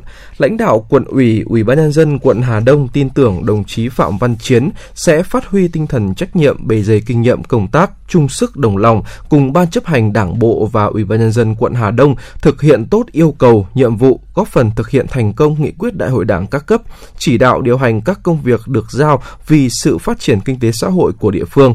Cũng tại kỳ họp, Hội đồng Nhân dân quận đã tiến hành kiện toàn Ủy viên Ủy ban Nhân dân bầu đồng chí Phạm Đình Tuyên giữ chức vụ trưởng phòng văn hóa thông tin. Thưa quý vị, trừ chiều ngày 23 tháng 5, giá xăng E5 RON92 được điều chỉnh tăng thêm 674 đồng trên một lít, lên mức 29.633 đồng trên một lít. Xăng RON95 tăng 666 đồng trên một lít, lên mức 30.657 đồng trên một lít. Như vậy thì với đợt điều chỉnh này, giá xăng dầu chính thức lập kỷ lục mới cao nhất từ trước tới nay khi vượt ngưỡng 30.500 đồng trên một lít. Các chuyên gia lo ngại giá xăng tăng mạnh mẽ sẽ tác động tiêu cực tới nền kinh tế. Theo chuyên gia kinh tế tiến sĩ Nguyễn Bích Lâm, nguyên Tổng cục trưởng Tổng cục Thống kê, chi phí xăng dầu chiếm khoảng 3,52% trong tổng chi phí sản xuất của toàn nền kinh tế. Theo tính toán, khi giá xăng dầu tăng 10% sẽ làm GDP giảm khoảng 0,5%. Mức giảm khá lớn phản ánh tác động rất mạnh của biến động giá xăng dầu tới tăng trưởng kinh tế. Theo khảo sát, trứng gà công nghiệp tại nhiều chợ truyền thống ở thành phố Hồ Chí Minh đã ở mức 35.000 đồng trên một chục. Trứng vịt là 38.000 đồng trên một chục. Giá này tăng gần gấp đôi so với cùng kỳ của năm 2021. Trứng gà ta cũng lên 40.000 đồng một chục, tăng từ 10 cho đến 15.000 đồng, tương đương tăng khoảng 30% so với đầu năm. Riêng trứng vịt nhích nhẹ khoảng 1 đến 2.000 đồng, lên mức 37.000 đồng một hộp 10 quả. Tương tự, thị trường Hà Nội cũng ghi nhận giá trứng gà ta và công nghiệp tăng vọt, trong đó giá mỗi hộp trứng gà ta 10 quả là 55.000 đồng, còn gà công nghiệp lên 37.000 đồng. Đây cũng là mức giá cao nhất từ trước đến nay. Tại nhiều siêu thị, mặc dù có chương trình khuyến mãi, giá trứng gà vẫn ở mức cao, nhiều siêu thị còn giới hạn số lượng đối với người mua. Giới kinh doanh cho biết, nguyên nhân khiến giá trứng tăng cao là do chi phí vận chuyển tăng, giá thức ăn chăn nuôi tăng, người nuôi giảm đàn và nguồn cung sụt giảm. Mỗi lít dầu ăn hiện tăng 50% so với đầu năm và gấp đôi 2 năm trước, lên hơn 55.000 đồng trên một lít, mức cao nhất từ trước đến nay. Theo ghi nhận từ đầu năm đến nay, giá dầu thực vật đã được các đại lý điều chỉnh 3 lần từ 32.000 đồng lên 48.000 đồng một lít. Giá bán lẻ mặt hàng này cũng tăng gấp đôi so với cùng kỳ năm 2020 lên từ 48.000 đến 55.000 đồng mỗi lít. Tương tự dòng sản phẩm trung và cao cấp như là dầu đậu nành, hướng dương, gạo lứt tăng lên 68 đến 85.000 đồng đồng trên một lít, tăng 90% so với cùng kỳ năm 2020. Giá dầu tăng mạnh chủ yếu do ảnh hưởng từ sự tăng vọt của giá nguyên liệu sản xuất. Hai năm qua, giá dầu cọ đã tăng gấp 4 lần. Nguyên liệu dầu cọ đang chiếm 80 đến 90% trong cấu thành sản phẩm dầu thực vật. Theo đánh giá của nhiều tiểu thương, cá hồi tăng lên mức cao nhất từ trước tới nay. Cụ thể, giá cá hồi Na Uy nguyên con có giá bán lẻ là 470.000 đồng trên 1 kg, loại phi lê là 780.000 đồng, tăng gấp 1,5 lần so với hồi đầu năm và gấp 2 lần so với cùng kỳ năm ngoái. Cá hồi là món ăn phổ biến và được ưa chuộng của người tiêu dùng Việt. Mức giá cao chót vót này khiến không ít người choáng váng. Nguyên nhân khiến giá các loại thủy hải sản từ chợ nước ngoài tăng dồn dập là do chi phí nhập tăng cao.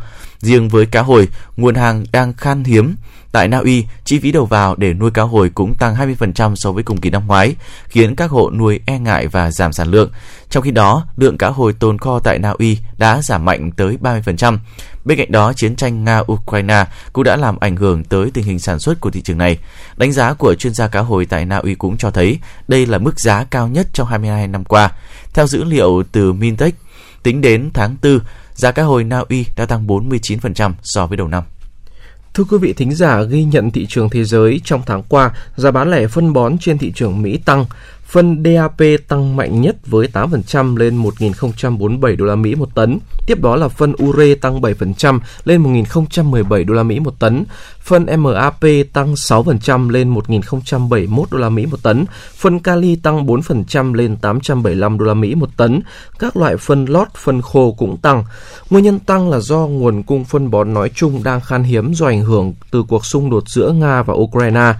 Việc Nga bị loại khỏi Hiệp hội Viễn thông Tài chính Liên ngân hàng toàn cầu ảnh hưởng nặng nề đến xuất khẩu của Nga, trong đó có phân bón. Để hạ nhiệt giá phân bón, mới đây Bộ Nông nghiệp và Phát triển Nông thôn đã đề nghị áp thuế xuất khẩu phân bón với ure, DAP, MAP nhằm hỗ trợ ngành sản xuất phân bón trong nước, giảm khó khăn cho nông dân. Đồng thời, Bộ kiến nghị kiểm soát xuất khẩu đối với mặt hàng phân bón để đảm bảo nguồn cung nội địa trong tình hình khan hiếm như hiện nay. Thưa quý vị và các bạn, vừa rồi là một số những thông tin. Còn bây giờ xin mời quý vị chúng ta sẽ cùng thư giãn với giai điệu âm nhạc qua ca khúc Những kẻ mộng mơ qua giọng ca của nam ca sĩ Nô Phước Thịnh.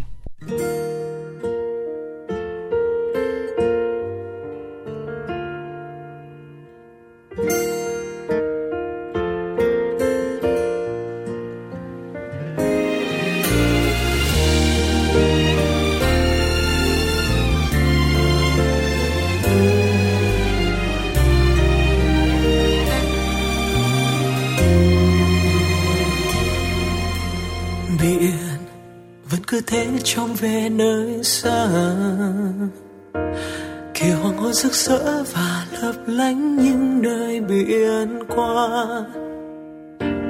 Bờ cát vẫn nằm đợi sóng xô về, nhưng biển kia chẳng thể lại nhìn phía chân trời của làn sóng kia vội. Tìm hoàng hôn xa để kết đôi đừng mộng mơ nữa, hỡi biển ơi trên trời xa lắm, chẳng có ai đời. Phía bên kia đại dương cũng chỉ có bờ cát nâng niu biển thôi. Đừng mộng mơ nữa, hơi kẻ mộng mơ.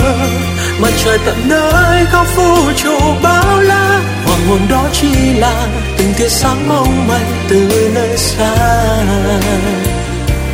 Và chỉ có anh bên em, kế bên em khi gục ngã.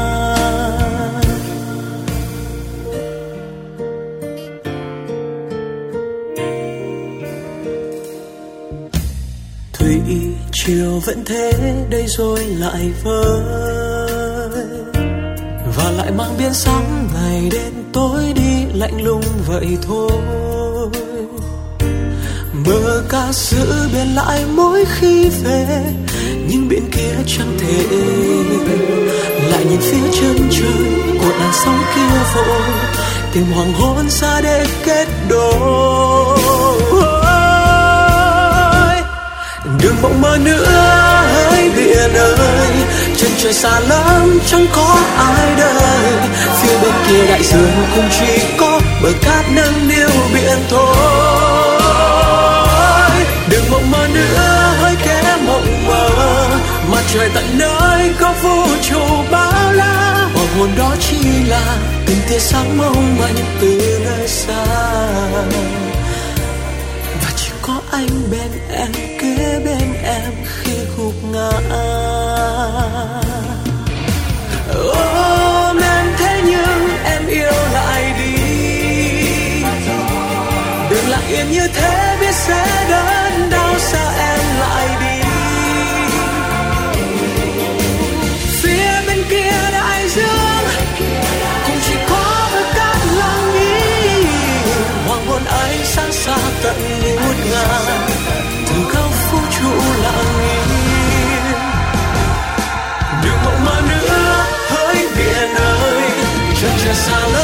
chẳng có ai đợi. Phía bên kia đại dương cũng chỉ có bờ cát nâng niu biển thôi. Đừng mộng mơ nữa hãy kẻ mộng mơ mặt trời tận nơi góc vũ trụ bao la.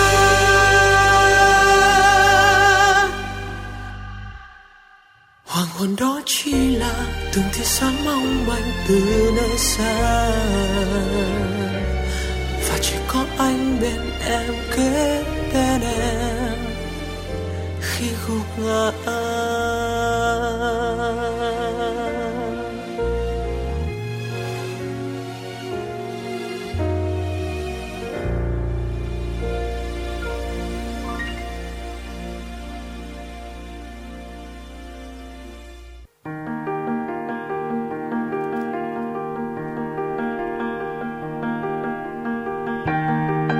Quý vị và các bạn đang theo dõi kênh FM 96 MHz của Đài Phát thanh Truyền hình Hà Nội.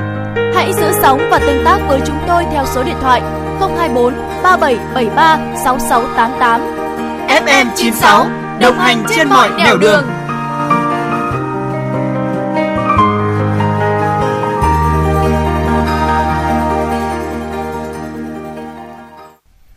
Thưa quý vị và các bạn, Chính phủ đã ban hành quyết định số 08 quy định về việc thực hiện chính sách hỗ trợ tiền thuê nhà cho người lao động. Theo đó, hơn 3 triệu người lao động sẽ được nhận tiền hỗ trợ nhà trọ từ chính phủ với mức hỗ trợ từ 500.000 đồng đến 1 triệu đồng một tháng cho hai đối tượng là người lao động đang làm việc trong doanh nghiệp và người lao động quay trở lại thị trường lao động. Thời gian hỗ trợ tiền nhà trọ là 3 tháng và tiến độ chi trả sẽ được đẩy nhanh, rút ngắn thủ tục hành chính và có tham gia giám sát của tổ chức công đoàn, công an và chính quyền địa phương. Tuy nhiên thực tế trong quá trình triển khai nhiều người lao động cho biết họ đang gặp khó khăn trong việc xin xác nhận của chủ nhà trọ và mời quý vị thính giả sẽ cùng đến với phóng sự ngay sau đây để hiểu rõ thêm về vấn đề này. Khi biết tin nhà nước có chính sách hỗ trợ tiền thuê nhà trọ, nhiều công nhân vui vẻ cho biết số tiền được hỗ trợ từ 500.000 đến 1 triệu đồng trên tháng, tuy không lớn nhưng đây sẽ là khoản tiền quan trọng giúp cho họ bù đắp phần nào cho việc trang trải cuộc sống trước mắt, nhất là đối với những cặp vợ chồng công nhân trẻ có con nhỏ. Chị Trần Thị Lan, quê ở Quảng Bình, hiện là công nhân may tại Hà Nội cho biết hơn 10 năm trước ra Hà Nội làm công nhân, đến nay đã lấy chồng và có ba con. Cuộc sống sinh hoạt của chị vẫn chỉ có thể tá túc trong căn phòng thuê trọ tại quận Long Biên. Chị Lan chia sẻ, do quê ở xa, chị không có người thân hỗ trợ, lại phải thuê nhà, nên số tiền cần kiếm để lo đủ sinh hoạt cho gia đình ngày càng đòi hỏi nhiều hơn. Dù làm công nhân may đã nhiều năm tại Hà Nội, nhưng lương của chị, cộng cả thu nhập của chồng chị chỉ khoảng 15 triệu đồng trên tháng. Hiện nhiều mặt hàng tăng giá nên vợ chồng chị phải làm tăng ca mới có thể trang trải tiền thuê nhà trọ, tiền điện nước, tiền ăn, tiền học cho các con và cả khám chữa bệnh mỗi khi có thành viên trong gia đình đau ốm. Hiện tại thì ờ, em cũng đang thuê nhà trọ tháng, cả tiền nước nữa, cũng gần 2 triệu. Nhà nước có chính sách đấy thì em rất là vui mừng và cũng có thêm động lực ạ. Số tiền đối với ờ, người khác thì không lớn đấy nhưng đối với công nhân bọn em thì cũng là một khoản rất là đỡ ạ. Cũng thêm vào để ờ, chi trả tiền nhà thì cũng đỡ lo lắng về vấn đề tiền nhà có điều kiện để chăm sóc con cái tốt hơn ạ. Với cả nếu mà được sớm thì càng tốt ạ. Vui mừng và mong ngóng sẽ được hỗ trợ tiền thuê nhà để giảm bớt phần nào khó khăn. Nhiều công nhân, người lao động cho biết đã được công ty, chủ sử dụng lao động thông báo thuộc đối tượng nhận hỗ trợ. Về thủ tục, so với các chính sách hỗ trợ trước đây, thời gian thực hiện các thủ tục chi trả hỗ trợ tiền thuê nhà trọ cho người lao động được rút ngắn, tối đa là 11 ngày. Theo đó, người lao động sẽ phải tự làm đơn có xác nhận của chủ nhà trọ và phải chịu trách nhiệm về tính chính xác về quan hệ lao động đang làm việc thực tế tại doanh nghiệp, hợp tác xã, hộ kinh doanh của người lao động. Sau đó, doanh nghiệp tổng hợp và niêm yết danh sách công khai ít nhất 3 ngày. Tiếp đến là cơ quan bảo hiểm xã hội xác nhận danh sách trong 2 ngày. Thời gian từ lúc Ủy ban nhân dân cấp huyện tiếp nhận hồ sơ đến khi Ủy ban nhân dân cấp tỉnh ra quyết định hỗ trợ và chi trả cho người lao động là 4 ngày. Doanh nghiệp chi trả cho người lao động trong 2 ngày kể từ khi nhận được kinh phí hỗ trợ. Nguyên tắc hỗ trợ thực hiện chi trả hàng tháng hoặc hỗ trợ gộp 2 đến 3 tháng. Tuy nhiên, nhiều người lao động cho biết việc xin xác nhận của chủ nhà trọ gặp khó khăn do chủ nhà trọ không có mặt tại địa phương hoặc giao lại cho người khác quản lý. Có nơi chỉ một công nhân đứng ra thuê trọ, sau đó họ rủ thêm 4 đến 5 lao động về ở chung. Chưa kể, nhiều chủ trọ xác nhận có tâm lý e ngại nên gây khó khăn cho người lao động. Em uh, thuê chọn từ năm 2017, mỗi tháng thì ờ, bây giờ hiện tại thì em trả hơn một triệu tùy tiền điện mà mình dùng theo hàng tháng nhiều hay ít. Bọn em ở đây thì từ trước xuống này bọn em chỉ làm tạm trú tạm vắng. Rồi em không phải hỏi chị chủ như thế nào. Chị đấy cũng hay đi làm mà cũng chả gặp Bọn em à, cũng được công ty cho khảo sát, có những cái đường link để bọn em khảo sát, nhưng mà cần khi nào nhận được tiền thì bọn em chưa biết. Đối với bọn em thì là công nhân nên là cũng rất là mong muốn quyết định của nhà nước ban hành ra thì mong muốn được triển khai nhanh đến với công nhân bọn em ấy, để hỗ trợ công nhân bọn em cho nó bớt khó khăn hơn. Em nghĩ rằng công nhân bọn em chỉ cần có giấy tạm trú tạm vắng để mà xác nhận là chính thức bọn em à, ở trọ thuê trọ ấy, cũng gọi là đủ điều kiện để mà nhận được cái khoản hỗ trợ rồi. Thì bên ờ, uh, tin cũng có cái danh sách rồi Việc này, ông Phan Thanh Hải, Chủ tịch Công đoàn Công ty Trách nhiệm hữu hạn Điện tử Meco Việt Nam, khu công nghiệp Thạch Thất, Quốc Oai, Hà Nội cho biết. Về phía doanh nghiệp, cam kết sẽ triển khai nhanh nhất có thể. Tuy nhiên, việc người lao động chờ xác nhận từ phía chủ nhà trọ có thể sẽ mất thêm nhiều thời gian. Các chủ nhà trọ thường xây cả dãy nhà trọ, họ không sống cùng khu với người lao động nên rất khó gặp. Trong khi đó, người lao động thì làm việc theo ca, thường tối mới về nhà. Ông Phan Thanh Hải cho rằng chính sách hỗ trợ của nhà nước là cần thiết và rất có ý nghĩa với người lao động, nhưng cũng cần có sự linh hoạt, thông thoáng. Chúng tôi xác nhận ở tại cơ sở ấy thì là người lao động mà đang thuê trọ thì có rất là nhiều tại doanh nghiệp, tại đơn vị chúng tôi. Tuy nhiên thì để mà đáp ứng đúng cái quy định cái thủ tục mà đưa ra theo cái gói hỗ trợ thuê trọ ấy thì nó hết sức là khó khăn có những người thì có tạm trú tạm vắng, nhưng mà có rất nhiều người là chưa có tạm trú tạm vắng. Và không phải người lao động nào người ta cũng sống cùng khu trọ với chủ nhà, nên là việc mà họ xác nhận cho mình để đảm bảo theo đúng cái quy định rất là khó khăn. Từ phía đơn vị, từ phía người lao động cũng như công đoàn là mong muốn là có một cái thủ tục nó đơn giản hơn, có thể là Ờ, từ phía công đoàn ờ, cơ sở chẳng hạn, hoặc là kết hợp với doanh nghiệp để xác nhận cho họ vì có rất nhiều người là từ các địa phương khác lên Hà Nội thì người ta chưa có hộ khẩu ở Hà Nội thì đấy cũng có thể là một cái cách để mình biết được rằng họ đi thuê trọ. Ngay sau khi chính phủ ban hành quyết định 08, Bộ Lao động Thương binh và Xã hội đã có văn bản hướng dẫn chi tiết tới các sở lao động thương binh và xã hội tại các địa bàn triển khai nhằm đưa chính sách với thủ tục đơn giản, rút gọn nhất để khoản tiền hỗ trợ sớm tới tay người lao động đang thuê nhà trọ và góp phần tạo động lực để người lao động sớm gia nhập thị trường lao động. Bộ Lao động Thương binh và Xã hội dự kiến có khoảng 3,4 triệu lao động được thụ hưởng chính sách này với tổng số tiền hỗ trợ từ ngân sách nhà nước là 6.600 tỷ đồng. Ông Lê Văn Thanh, Thứ trưởng Bộ Lao động Thương binh và Xã hội đánh giá, chính sách hỗ trợ tiền thuê nhà trọ cho công nhân không chỉ có lợi cho người lao động mà còn hỗ trợ cho cả doanh nghiệp. Để tránh trục lợi chính sách nhưng vẫn đúng quy định, Bộ Lao động Thương binh và Xã hội sẽ phối hợp với Bộ Công an hướng dẫn cập nhật kết quả hỗ trợ tiền thuê nhà cho người lao động, kết nối với cơ sở dữ liệu quốc gia về để xác thực thông tin người lao động. Hiện việc hướng dẫn các địa phương và doanh nghiệp đẩy nhanh tiến độ đang được triển khai. Ông Lê Văn Thanh cũng cho biết, trong quá trình triển khai thực hiện, nếu có những vấn đề phát sinh, vướng mắc chưa phù hợp với thực hiện, Bộ Lao động Thương binh và Xã hội sẽ tiếp thu và điều chỉnh để chính sách sớm đến với người lao động. Trách nhiệm của các chính quyền địa phương rất là lớn, cho nên họ có thể xác minh được ngay những cái việc là thuê trọ thế nào để tạo điều kiện thuận lợi nhất cho người lao động. Và trong quá trình làm mà thấy có những gì phát sinh, có gì vướng mắc sẽ tiếp tục điều chỉnh cho nó phù hợp. Vì triển khai cho thực tiễn nó sẽ rất là phong phú cho nên chúng ta sẽ có những cái cách để chúng ta điều chỉnh phù hợp nhất. Bộ động thương xã hội cùng với các cái ngành có liên quan làm sao cho nó tốt nhất nhanh nhất đảm bảo quyền lợi của người lao động. Theo quyết định 08 của chính phủ, người lao động đang làm việc trong doanh nghiệp có ở thuê, ở trọ trong khoảng thời gian từ ngày 1 tháng 2 năm 2022 đến ngày 30 tháng 6 năm 2022 sẽ nhận mức 500.000 đồng trên người trên tháng với mức nhận hỗ trợ tiền thuê nhà 1 triệu đồng trên người trên tháng dành cho người lao động quay trở lại thị trường và đảm bảo điều kiện có ở thuê, ở trọ trong khoảng thời gian từ ngày 1 tháng 4 năm 2022 đến ngày 30 tháng 6 năm 2022. Chuyến bay mang số hiệu FM96 chuẩn bị nâng độ cao. Quý khách hãy thắt dây an toàn, sẵn sàng trải nghiệm những cung bậc cảm xúc cùng FM96.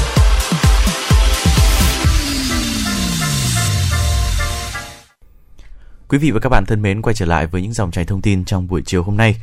Sáng nay tại Hà Nội, Ngân hàng Thương mại Cổ phần Đầu tư và Phát triển Việt Nam BIDV và Ngân hàng Phát triển Châu Á ADB đồng tổ chức hội thảo công bố báo cáo thị trường tài chính Việt Nam 2021 và triển vọng 2022.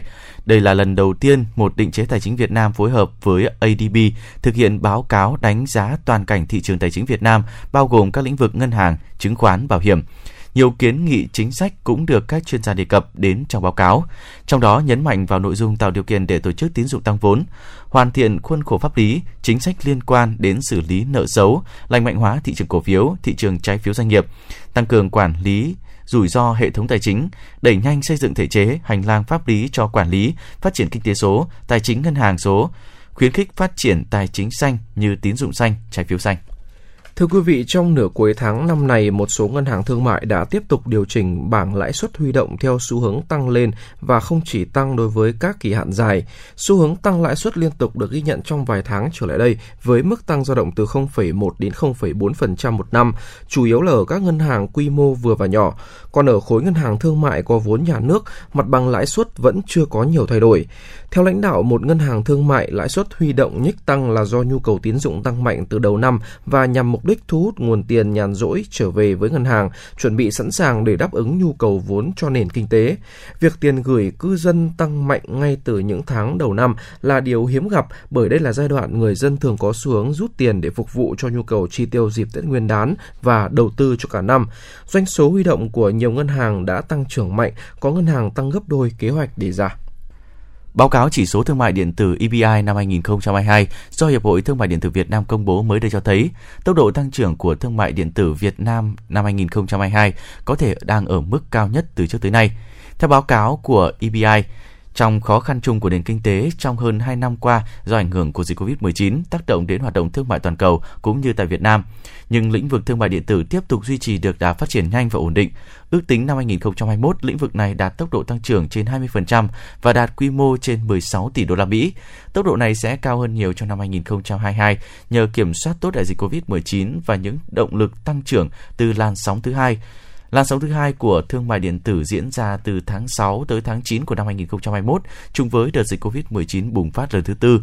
Trong thời gian diễn ra làn sóng này, toàn bộ hoạt động kinh tế xã hội bị trì trệ, kinh doanh thương mại điện tử bị tác động nghiêm trọng. Nhưng đông đảo các thương nhân đã nỗ lực chuyển đổi số để nắm bắt được cơ hội kinh doanh mới. Facebook đã chính thức ra thông báo về việc thu thêm 5% thuế từ các nhà quảng cáo tại Việt Nam áp dụng từ ngày 1 tháng 6 tới đây. Theo đó, Meta sẽ áp dụng 5% thuế VAT cho mọi quảng cáo của nền tảng hướng tới khách hàng tại Việt Nam, không phân biệt nhà quảng cáo doanh nghiệp hoặc cá nhân. Meta không yêu cầu thêm mã số thuế vào phần cài đặt thanh toán, song công ty khuyến nghị nhà quảng cáo nên thực hiện để nhận đầy đủ hóa đơn từ Facebook. Khi đó họ sẽ có thể thực hiện yêu cầu hoàn thuế với cơ quan chức năng. Với việc thanh toán, nếu chọn thanh toán tự động, khoản thuế 5% sẽ được tính trước khi quảng cáo thực hiện, do đó người dùng sẽ phải trả thêm tiền cho một kế hoạch quảng cáo trên nền tảng. Nếu nhà quảng cáo chọn thanh toán thủ công, khoản VAT được tính dựa trên tỷ giá thực tế, phụ thuộc vào số dư trong tài khoản quảng cáo. Quý vị và các bạn đang nghe chương trình Truyền động Hà Nội chiều, chỉ đạo nội dung nhà báo Nguyễn Kim Khiêm, chỉ đạo sản xuất Nguyễn Tiến Dũng, đạo diễn và biên tập chương trình Trà My Thanh Duyên, thư ký chương trình Thu Vân, phát thanh viên Bảo Nhật Tuấn Hiệp cùng kỹ thuật viên Quang Ngọc thực hiện. Còn bây giờ, xin mời quý vị và các bạn cùng đến với một giai điệu âm nhạc ca khúc Con đường hạnh phúc.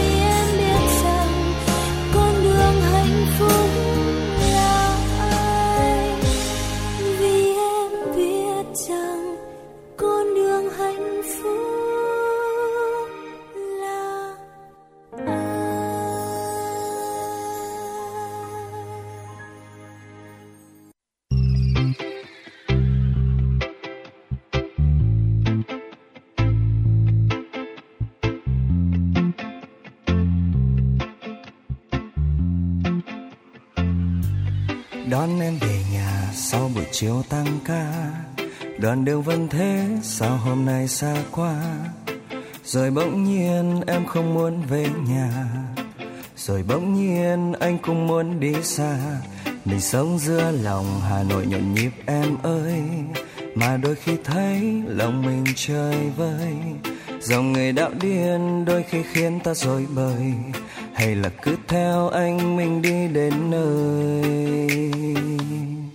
Bỏ em vào ba lô, đưa em ra khỏi thủ đô mình cùng rời thành phố, tránh những làn khói ô tô.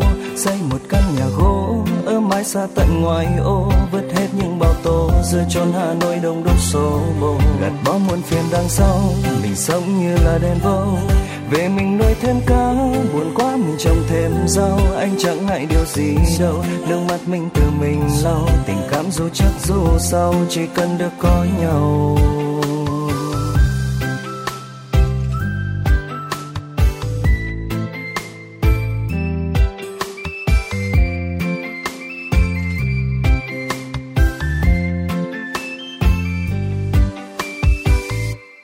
Đón em về nhà sau buổi chiều tăng ca. Đoạn đường vẫn thế, sao hôm nay xa quá? Rồi bỗng nhiên em không muốn về nhà.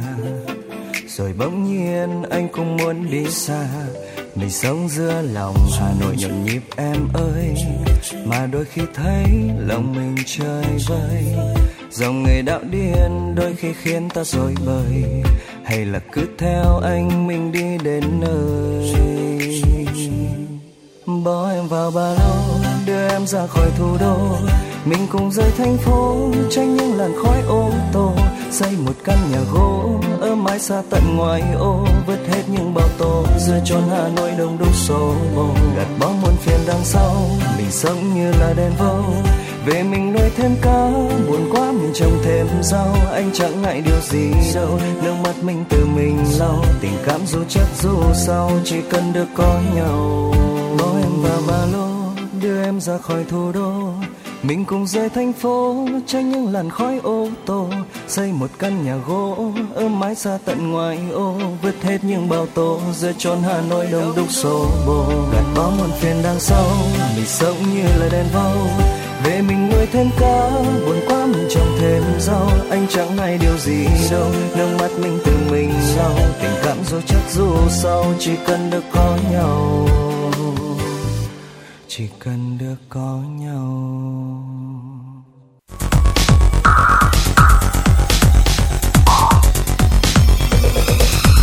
Quý vị và các bạn đang theo dõi kênh FM 96 MHz của đài phát thanh truyền hình Hà Nội. Hãy giữ sóng và tương tác với chúng tôi theo số điện thoại 024 3773 6688. FM 96 đồng hành trên mọi nẻo đường. đường. Thưa quý vị và các bạn, thời gian gần đây đã xảy ra nhiều vụ đuối nước khiến cho nhiều người tử vong, trong đó nạn nhân tập trung vào lứa tuổi học sinh. Đây là thực trạng đáng báo động trong công tác chăm sóc trẻ em và phòng chống tai nạn đuối nước cho trẻ. Khi kỳ nghỉ hè và mùa mưa, bão đang đến gần, việc dạy bơi và kỹ năng an toàn trong môi trường nước cho trẻ đang là điều được nhiều bậc phụ huynh quan tâm. Và đây sẽ là nội dung được chúng tôi phản ánh trong phóng sự ngay sau đây. Theo Ủy ban Quốc gia ứng phó sự cố thiên tai và tìm kiếm cứu nạn, trong dịp nghỉ lễ 30 tháng 4 và mùng 1 tháng 5 vừa qua, cả nước có ít nhất 14 trẻ em tử vong thương tâm do đuối nước. Cuối tháng 3 đến nay, Đắk Lắk xảy ra 7 vụ đuối nước khiến 16 trẻ em thiệt mạng. Gần đây nhất là vụ đuối nước tại Bình Phước khiến 6 học sinh lớp 11 tử vong khi tắm sông Đồng Nai. Tại Đồng Tháp, một bé trai tử vong do đuối nước khi chơi cùng cha mẹ vào ngày 2 tháng 5. Đây là một số vụ trẻ em tử vong do đuối nước xảy ra gần đây. Mặc dù số vụ trẻ em chết đuối có giảm qua từng năm, nhưng mỗi năm vẫn có hơn 2.000 trẻ em tử vong do đuối nước. Đáng buồn hơn khi tỷ lệ nạn nhân là trẻ em và vị thành niên đang ngày càng tăng lên. Tuy nhiên có một nghịch lý là việc dạy bơi và kỹ năng sống sót trong môi trường nước chưa được nhà trường, gia đình và xã hội chú trọng đúng mực, đưa vào dạy học sinh như một môn học chính thức. Trẻ em bị đuối nước vẫn đang là nỗi ám ảnh, dai dứt đối với phụ huynh, giáo viên và các cơ quan chức năng về quản lý bảo vệ trẻ em trong mùa hè. Chị Nguyễn Thu Hương, quận Tây Hồ, Hà Nội cho rằng. Cũng một phần là chính quyền làm thế nào để ngăn chặn được càng sớm càng tốt và càng nhiều càng tốt những cái vụ đuối nước này. Thì đương nhiên là trách nhiệm của bố mẹ là là cái trách nhiệm chính. Thì cũng nên cho con đi học bơi. Nếu như nhà trường mà không tổ chức thì bố mẹ cũng nên tìm những cái lớp dạy bơi ở ngoài ờ, để cho các con đi học để các cháu có những cái kỹ năng cơ bản nhất để nếu như giả dụ có lỡ xa chân xuống dưới nước thì các cháu cũng còn biết đường mà vẫy vùng còn biết đường mà tự cứu bản thân mình trước khi là người khác đến cứu Trước tình trạng gia tăng các vụ đuối nước khi mới vào đầu mùa hè, mới đây, Thủ tướng Chính phủ có công điện yêu cầu các bộ ngành địa phương tăng cường công tác phòng chống đuối nước trẻ em. Trong đó, Bộ Giáo dục và Đào tạo có trách nhiệm triển khai, hướng dẫn việc phổ biến kiến thức kỹ năng phòng chống đuối nước đến từng trường học, lớp học, từng học sinh. Đặc biệt trước mỗi kỳ nghỉ hè, đẩy mạnh phong trào dạy bơi an toàn cho học sinh trong trường học. Tuy nhiên, trên thực tế không phải trường nào cũng có điều kiện để thực hiện được việc này, đặc biệt là với hệ thống trường công lập. Ngay ở Hà Nội, rất nhiều trường không có bể bơi và các tỉnh thành khác cũng tương tự. Thậm chí nhiều nơi còn thiếu giáo viên chuyên trách hoặc có người dạy bơi thì lại thiếu bể bơi. Nhiều nơi, các thầy cô còn phải dạy bơi trên giấy, chỉ dạy lý thuyết vì không có chỗ để thực hành. Thống kê của vụ giáo dục thể chất Bộ Giáo dục và Đào tạo tính đến cuối năm 2020, cả nước chỉ đạt 0,47 bể bơi trên một trường học, ngay cả ở bậc đại học chỉ có khoảng 13% các trường có xây dựng bể bơi trong trường. Theo bà Đoàn Thị Thu Huyền, Giám đốc Tổ chức Vận động Chính sách Y tế Toàn cầu tại Việt Nam, thời điểm xảy ra đuối nước nhiều là từ tháng 4 đến tháng 6, nhiều nhất là vào tháng 6 khi trẻ được nghỉ hè. Việc trẻ không biết bơi nhưng vẫn tìm đến những nơi có sông suối để chơi đùa do tò mò, thích khám phá. Bố mẹ đi làm xa, môi trường sống thiếu an toàn, không có biển cảnh báo vùng nguy hiểm. Bà Đoàn Thị Thu Huyền cho rằng bộ môn bơi lội phải trở thành môn học bắt buộc trong nhà trường, trong đó xây dựng lực lượng nòng cốt là giáo viên thể dục, đoàn viên thanh niên, tăng cường truyền thông trên mạng xã hội và các bài giảng qua kênh YouTube hoặc cách phòng tránh. Bên cạnh đó, chính quyền địa phương phối hợp tư nhân xây bể bơi, kèm theo các bộ công cụ truyền thông phù hợp với từng vùng miền thì ở đây tôi cũng muốn nhấn mạnh về cái việc kỹ năng an toàn của trẻ, nó phải liên quan đến vấn đề học bơi an toàn. Và đặc biệt là phải có kỹ năng sống sót, kỹ năng an toàn trong môi trường nước. Đây là cái điểm hiện nay trẻ em Việt Nam rất là thiếu. Chúng ta cần phải tác động mạnh hơn công tác về truyền thông, công tác về giáo dục cho trẻ ngay khi kết thúc năm học của mình. Và nó phải kéo dài cho đến tận tháng 9 tháng 10 đó là cái thời điểm trẻ quay trở lại trường học. Đồng thời cần có môi trường an toàn tránh xa nguồn nước đối với trẻ nhỏ và có các biển cảnh báo cắm tại nơi nguy hiểm, bà Đoàn Thị Thu Huyền cho biết thêm. Cái việc làm rào kiểm soát việc trẻ tiếp cận với nguồn nước đặc biệt là trẻ dưới 5 tuổi thì đó là những cái biện pháp đã được minh chứng hiệu quả trên nhiều nước thế giới. Đó là những can thiệp khẩn cấp nó có thể thay đổi ngay được hành vi của một đứa trẻ thay đổi kiến thức của một phụ huynh và từ đó nó tạo ra một cái môi trường an toàn hơn. Tôi lấy ví dụ là một cái biển báo cắm ở một cái ao hồ là nơi đây là cái nơi thường xuyên là nguy cơ về đuối nước. Nước thì sâu cái tôi nghĩ rằng là đối với một cộng đồng một xã phường thì cái biển báo đấy không đáng bao nhiêu tiền. Thế nhưng mà để vận động được chính quyền địa phương để lắp biển báo và có những cái người canh giữ thì không phải địa phương nào cũng nhận thức được điều đấy.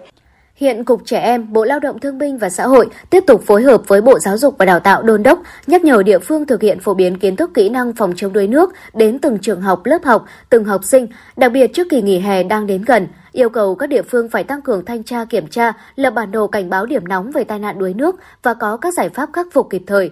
Các tỉnh thành cần có trách nhiệm chỉ đạo các cấp chú trọng bàn giao, phối hợp quản lý học sinh trong thời gian không đến trường, đặc biệt là dịp nghỉ hè và các thời điểm bão lũ, thiên tai, vận động các gia đình chủ động đưa con đi học bơi và học kỹ năng an toàn trong môi trường nước. Bà Vũ Thị Kim Hoa, Phó Cục trưởng Cục Trẻ Em Bộ Lao động Thương binh và Xã hội cho biết trong cái đợt nghỉ hè bản thân người lớn thì phải có các cái hướng dẫn cho trẻ, các cái nguy cơ mà có thể dẫn đến đuối nước ở trẻ để trẻ có thể biết cách phòng tránh. Cha mẹ và người chăm sóc trẻ phải thường xuyên là giả soát các môi trường ở trong gia đình cũng như ở xung quanh nhà mình. Những cái nguy cơ gì có thể gây đuối nước trẻ em như là liên quan đến các gia đình, có các cái chung vại bể nước thì chúng ta phải làm nắp đậy hay là các cống thì chúng ta phải làm nắp đậy rồi là có ao thì phải rào ao rồi là đặc biệt là ở thành phố khi mà sử dụng xong các ờ, vật dụng chứa nước chúng ta phải đổ đi à, các vị phụ huynh cũng phải là tăng cường mà tìm hiểu để có thể cập nhật các cái thông tin kiến thức về phòng chống đuối nước trẻ em mà hiện nay Bộ Lao động Thương binh Xã hội và các bộ ngành đã triển khai hướng dẫn rất là nhiều.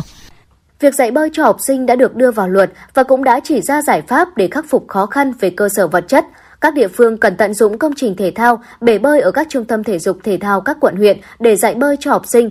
Tuy nhiên, nếu các địa phương thiếu những hành động thiết thực sẽ khó làm thay đổi thực trạng trẻ tử vong do đuối nước.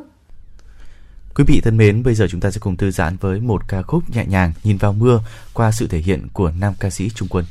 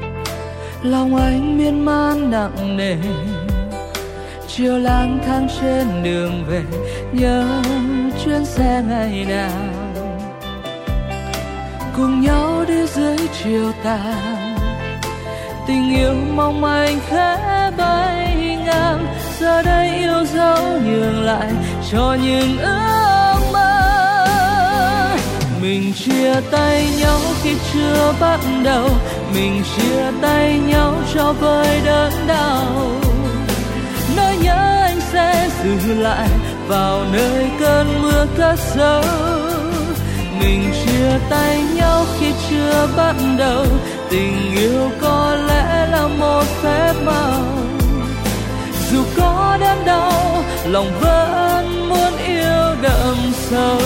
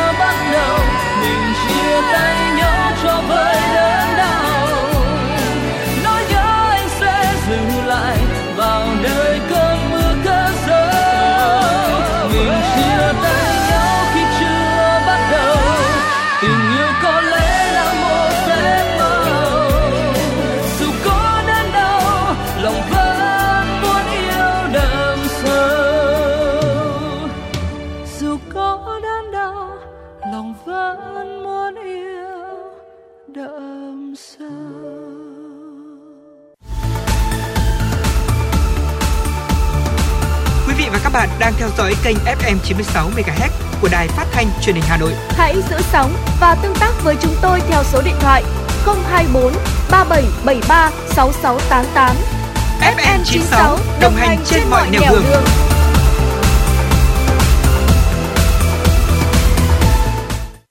Quý vị thính giả thân mến, thời lượng tiếp theo của truyền động Hà Nội xin mời quý vị sẽ cùng đón nghe các tin tức cập nhật. Thưa quý vị, thực hiện chỉ đạo của Bộ Y tế tại thông báo về quản lý bệnh không lây nhiễm và rối loạn sức khỏe tâm thần tại tuyến y tế cơ sở, Sở Y tế Hà Nội giao Trung tâm Kiểm soát Bệnh tật CDC Hà Nội là đơn vị thường trực phối hợp với Bệnh viện Phổi Hà Nội, Bệnh viện Ung Biếu Hà Nội, Bệnh viện Tâm thần Hà Nội và các phòng thuộc Sở Y tế đẩy nhanh tiến độ xây dựng dự thảo kế hoạch thực hiện quyết định số 155 của Thủ tướng Chính phủ phê duyệt kế hoạch quốc gia phòng chống bệnh không lây nhiễm và rối loạn sức khỏe tâm thần giai đoạn 2022 2022-2025 của Ủy ban nhân dân thành phố, phối hợp với các chuyên khoa đầu ngành chỉ đạo việc thực hiện các quy định hướng dẫn trong lĩnh vực quản lý bệnh không lây nhiễm, nâng cao năng lực bảo đảm đầy đủ thuốc thiết yếu, vật tư kỹ thuật để triển khai hiệu quả công tác dự phòng, quản lý điều trị bệnh không lây nhiễm và rối loạn sức khỏe tâm thần tại tất cả các trạm y tế xã phường thị trấn, đồng thời tăng cường công tác kiểm tra, giám sát về việc thực hiện triển khai hoạt động quản lý bệnh không lây nhiễm và rối loạn sức khỏe tâm thần. Sáng nay, lực lượng chức năng liên ngành quận Đống Đa Hà Nội tổ chức phá rỡ công trình 5 tầng vi phạm trật tự xây dựng tại số 84 đường Láng. Công trình xây dựng số 17 ngõ 80 đường Láng, nay là số 84 đường Láng, phường Ngã Tư Sở, được cấp giấy chứng nhận quyền sử dụng đất với diện tích 38,4 m2, có công trình 5 tầng trên đất. Khi dự án 90 đường láng thi công đã làm lún sập phần phía sau của công trình 84 đường láng liền kề với dự án. Trong quá trình cải tạo, gia cố phần bị lún sập này, công trình nhà ở tại địa chỉ số 84 đường Láng đã được xây dựng cơ nới, lấn chiếm diện tích, xây thêm công trình với diện tích 70 m2 liền khối với công trình cũ hiện có là 38,4 m2. Trước đó vào ngày hôm qua, Ủy ban nhân dân quận Đống Đa đã tổ chức họp báo thông tin về việc phá rỡ công trình vi phạm này. Cũng liên quan đến công trình xây dựng không phép này, tại cuộc họp báo vào tháng 4 năm 2022, ông Trương Việt Dũng, Tránh Văn phòng Ủy ban dân thành phố Hà Nội cho biết, ngay sau khi Bí thư Thành ủy Hà Nội chỉ đạo, chiều ngày 6 tháng 4, Ủy ban dân thành phố Hà Nội đã có văn bản chỉ đạo Sở Xây dựng và Ủy ban dân quận Đống Đa yêu cầu khẩn trương thực hiện chỉ đạo của Bí thư Thành ủy, làm rõ thông tin báo chí nêu, xử lý nghiêm công trình vi phạm, xử lý nghiêm trách nhiệm cá nhân liên quan nếu có và sớm báo cho Ủy ban dân thành phố. Công an quận Hoàng Mai Hà Nội cho biết đang tạm giữ hình sự với Nguyễn Xuân Cường và Nguyễn Hoàng Linh, sinh cùng năm 2006, trú tại phường Cổ Nhuế 2, quận Bắc Từ Liêm, Hà Nội về hành vi cướp tài sản. Trước đó ngày 11 tháng 5, chị NH sinh năm 1986 ở quận Hoàng Mai đến trụ sở công an phường Hoàng Văn Thụ trình báo về việc dạng sáng cùng ngày, chị Hờ đi xe máy Honda SH đến đường Hoàng Mai, phường Hoàng Văn Thụ thì bị hai nam thanh niên đi xe máy áp sát, đạp đổ xe của chị rồi dùng vỏ chai bia đe dọa cướp tài sản sản. Một đối tượng manh động đã đập vỡ vỏ chai bia và đâm vào mắt chị Hờ rồi cướp chiếc túi sách bên trong chứa điện thoại, 8 triệu đồng và một số giấy tờ tùy thân. Sau khi lấy được tài sản, các đối tượng lên xe máy và bỏ chạy. Nhận được tin báo, lực lượng chức năng đã giả soát camera xung quanh khu vực gây án, điều tra và bắt giữ Nguyễn Xuân Cường, Nguyễn Hoàng Linh. Tại cơ quan công an, hai đối tượng khai nhận toàn bộ hành vi phạm tội. Hiện vụ việc đang được điều tra mở rộng. Báo cáo của Trung tâm Kiểm soát Bệnh tật CDC Hà Nội cho thấy, thời điểm này tình hình dịch bệnh trên địa bàn thành phố vẫn trong tầm kiểm soát. Tuy nhiên, trong tuần qua, tính từ ngày 14 tháng 5 đến ngày 20 tháng 5, số ca mắc sốt xuất huyết tay chân miệng có dấu hiệu gia tăng hơn so với những tuần trước đó. Cụ thể, vào đầu tháng 5 năm 2022, Trung bình trên địa bàn thành phố chỉ ghi nhận từ 2 đến 5 ca sốt xuất huyết mỗi tuần, thì đến cuối tháng số ca mắc đã tăng lên từ 8 đến 15 ca trên một tuần. Riêng tuần từ ngày 14 tháng 5 đến ngày 20 tháng 5, Hà Nội ghi nhận 15 ca mắc sốt xuất huyết tại 10 quận huyện, bao gồm Ba Đình, Ba Vì, Nam Từ Liêm, Đống Đa, Thanh Xuân, Mê Linh, Mỹ Đức, Sóc Sơn, Trương Mỹ, Phúc Thọ, tăng 7 ca so với tuần trước. Dù vậy thì từ đầu năm 2022 đến nay, trên địa bàn thành phố ghi nhận 47 ca mắc sốt xuất huyết, giảm khoảng 50% so với cùng kỳ năm ngoái. Tương tự số ca mắc tay chân miệng cũng gia tăng vào cuối tháng 5 năm 2022. Cụ thể trong tuần từ ngày 14 đến ngày 20 tháng 5, trên địa bàn thành phố có 85 ca mắc tay chân miệng tại 15 quận, huyện, thị xã, bao gồm Đông Anh, Ba Vì, Thanh Trì, Trương Mỹ, Mê Linh, Nam Từ Liêm, Hoàng Mai, Hà Đông, Đan Phượng, Quốc Oai, Bắc Từ Liêm, Sóc Sơn, Sơn Tây, Ba Đình, Hoài Đức, tăng 48 ca so với tuần trước đó. Như vậy, cộng dồn từ đầu năm 2022 cho đến nay, Hà Nội có 175 ca mắc tay chân miệng, tăng 5 ca so với cùng kỳ của năm 2021. Để tăng cường công tác phòng chống dịch bệnh trong mùa hè năm nay, Sở Y tế Hà Nội yêu cầu CDC Hà Nội hướng dẫn kiểm tra, giám sát, đôn đốc trung tâm y tế các quận huyện thị xã, các cơ sở khám chữa bệnh trên địa bàn triển khai các hoạt động giám sát, xét nghiệm, phát hiện sớm, xử lý triệt để ổ dịch, không để lan rộng và kéo dài trong cộng đồng.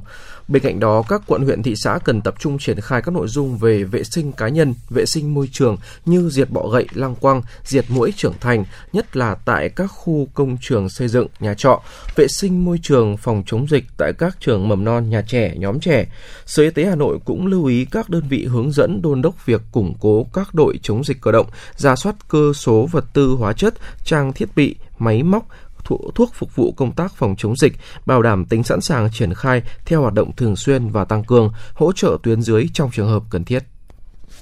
Theo thống kê của Bộ Y tế, nguyên nhân các vụ ngộ độc rượu từ rượu trắng không rõ nguồn gốc xuất xứ chiếm khoảng 42%, rượu ngâm cây thuốc chiếm khoảng 36%, rượu ngâm động vật và phủ tạng như ong đất, tắc kè, mật động vật các loại khoảng 10%. Đó là những hồi chuông cảnh tỉnh cho những người có sở thích uống rượu ngâm không rõ nguồn gốc.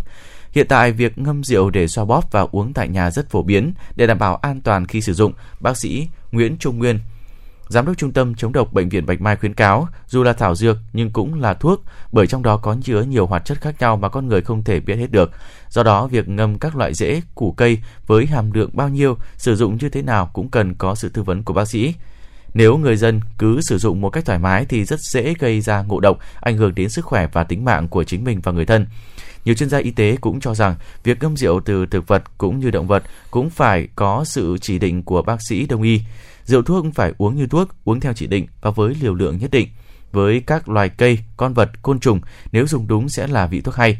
Ngược lại, nếu dùng bừa bãi không đúng cách thì sẽ gây ngộ độc, nhất là với loài cây, cỏ hoang dã thường có chứa độc tố tác hại lên thần kinh, tim mạch, hô hấp, thậm chí dẫn đến tử vong.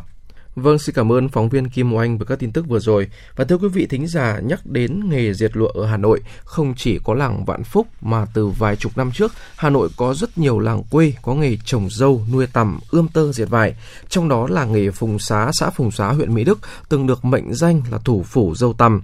Tuy nhiên, thời kỳ hoàng kim ấy không còn kéo dài được lâu. Trước ảnh hưởng của làn sóng lụa ngoại tràn ngập trong giai đoạn mở cửa, làng nghề Phùng Xá thịnh vượng một thời lại ba chìm bảy nổi trong cơ chế thị trường trường. Cả làng Phùng Xá chỉ còn bà Phan Thị Thuận sinh năm 1954 âm thầm gây dựng và giữ lửa nghề. Không chỉ dày công giúp nghề truyền thống hồi sinh trên vùng đất quê hương Phùng Xá, nghệ nhân ưu tú Phan Thị Thuận còn là chủ nhân của những sản phẩm dệt mang đậm dấu ấn sáng tạo và lần đầu tiên xuất hiện ở Việt Nam. Mời quý vị thính giả sẽ cùng đến với vùng quê hiền hậu ven dòng sông đáy để tìm hiểu về hành trình miệt mài níu giữ hồn lụa Phùng Xá trong phóng sự ngay sau đây dòng sông đáy quê em sông trăng hay sông lụa nong kén vàng như lúa tròn vành một góc trời Nghề trồng dâu nuôi tầm ươm tơ có từ năm 1929, đem danh tiếng về cho làng Phùng Xá, xã Phùng Xá, huyện Mỹ Đức, Hà Nội.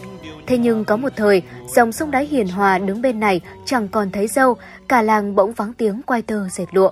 Giai đoạn nghề trồng dâu, dệt lụa ở Phùng Xá đứng bên bờ vực thoái trào, bà Phan Thị Thuận đang làm kế toán cho ngành dâu tằm của hợp tác xã nông nghiệp. Chứng kiến nhiều nghệ nhân dứt áo với nghề truyền thống, người làng dỡ khung cười vứt đầy đường. Người phụ nữ ấy xót xa mang từng khung gỗ, thoi dệt về nhà lắp lại. Mối tơ duyên từ nhỏ với con tằm lá dâu khiến bà đau đáu một nỗi niềm. Gắn liền của tôi từ hơi thở, từ mạch máu của tôi thì từ bé này các cụ nhà tôi thường nói là một lá dâu là sâu tiền Thế rồi con tầm ăn lá nhả vàng. Cái sợi tơ vàng kia nó sẽ tạo cho rất nhiều công việc cho người lao động tại địa phương.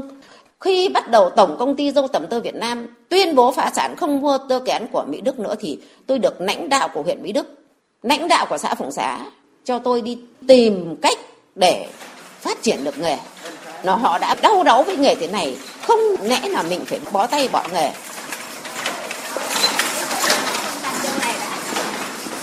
Có con gái thì cô đang đang làm Sông pha khắp các triển lãm hội trợ, nghệ nhân ưu tú Phan Thị Thuận không ngại gặp gỡ khách hàng, phần là để giới thiệu sản phẩm, phần cũng là để tìm hiểu nhu cầu của thị trường. Từ đó bà trang trở, sáng tạo ra những sản phẩm mới để hồn tơ nếp lụa dường như cũng hiểu thấu khách hàng. Họ nên cái máy công nghiệp, họ sản xuất ra cái việc khác dễ làm thì mình phải nghĩ làm thế nào từ cái nghề của mình có thể tìm mọi cách dễ nhất tốt nhất để có thể nhiều người làm được.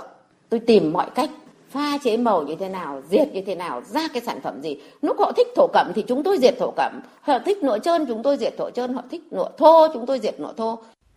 Ngày đêm miệt mài bên những nong tằm là quãng thời gian tuy vất vả nhưng đã giúp nghệ nhân Phan Thị Thuận sáng tạo ra những sản phẩm dệt độc đáo. Năm 2012, bà chính thức trình làng sản phẩm lần đầu tiên có ở Việt Nam, đó là những chiếc chăn do con tằm tự dệt mà không cần đến bàn tay người thợ kéo sợi, ươm tơ. Lâu nay, con tằm ăn lá dâu rồi nhả tơ tạo thành cuộn kén tròn. Con người lấy kén đó kéo ra, xe thành những sợi tơ vàng óng, sau dệt nên những tấm vải theo ý mình. Đó vẫn là quy trình kỳ công để tạo ra tấm vải lụa. Bằng hiểu biết như lòng bàn tay về tập quán sinh hoạt của con tằm, bà Thuận đã thành công trong việc điều khiển chúng tự dệt lên tấm kén phẳng. Từ những sợi tơ do tằm tự dệt, những chiếc chăn, chiếc gối được hình thành, xốp nhẹ như mây trời nhưng lại rất vững chắc bền bỉ. Anh Lê Văn Nam, con trai nghệ nhân ưu tú Phan Thị Thuận, chia sẻ. Cái giai đoạn đầu ấy không ai tin được đâu. Bởi vì cái tập tính của con tằm ấy là nó đan à, thành cái áo kén để bảo vệ cơ thể nó. Thế nhưng mà bây giờ bắt nó làm ra một dạng phẳng để làm thành cái chăn bông thì nó cũng không ai đồng tình đâu. Thế nhưng mà ừ, bà cứ kiên trì bà làm thì ừ, sau ờ, 4 năm năm này làm hỏng bao nhiêu sản phẩm, sau đó mới đúc rút ra được bởi vì bà là một người cũng rất là hiểu với con tằm. Thành công khi huấn luyện hàng vạn con tằm chăm chỉ rút ruột, tự dệt chăn tơ, đem lại khoản lợi nhuận 3 tỷ đồng một năm, nghệ nhân Phan Thị Thuận lại là người đầu tiên ở Việt Nam nghiên cứu dệt tấm vải lụa từ sợi tơ lấy từ cuống sen, tạo ra một sản phẩm mang đậm hồn quê Việt. Với những ý tưởng sáng tạo và độc đáo, bà đã được Trung ương Hội Nông dân Việt Nam và Bộ Công Thương trao giải nhất sáng tạo kỹ thuật nhà nông toàn quốc lần thứ 6 năm 2015. Năm 2019, lụa tơ sen vinh dự được Thủ tướng lựa chọn là sản phẩm quà tặng Việt Nam tại hội nghị thượng đỉnh G20 tại Nhật Bản. Nghệ nhân ưu tú Phan Thị Thuận đã được Ủy ban nhân dân thành phố Hà Nội vinh danh là một trong 9 công dân ưu tú của thủ đô năm 2021.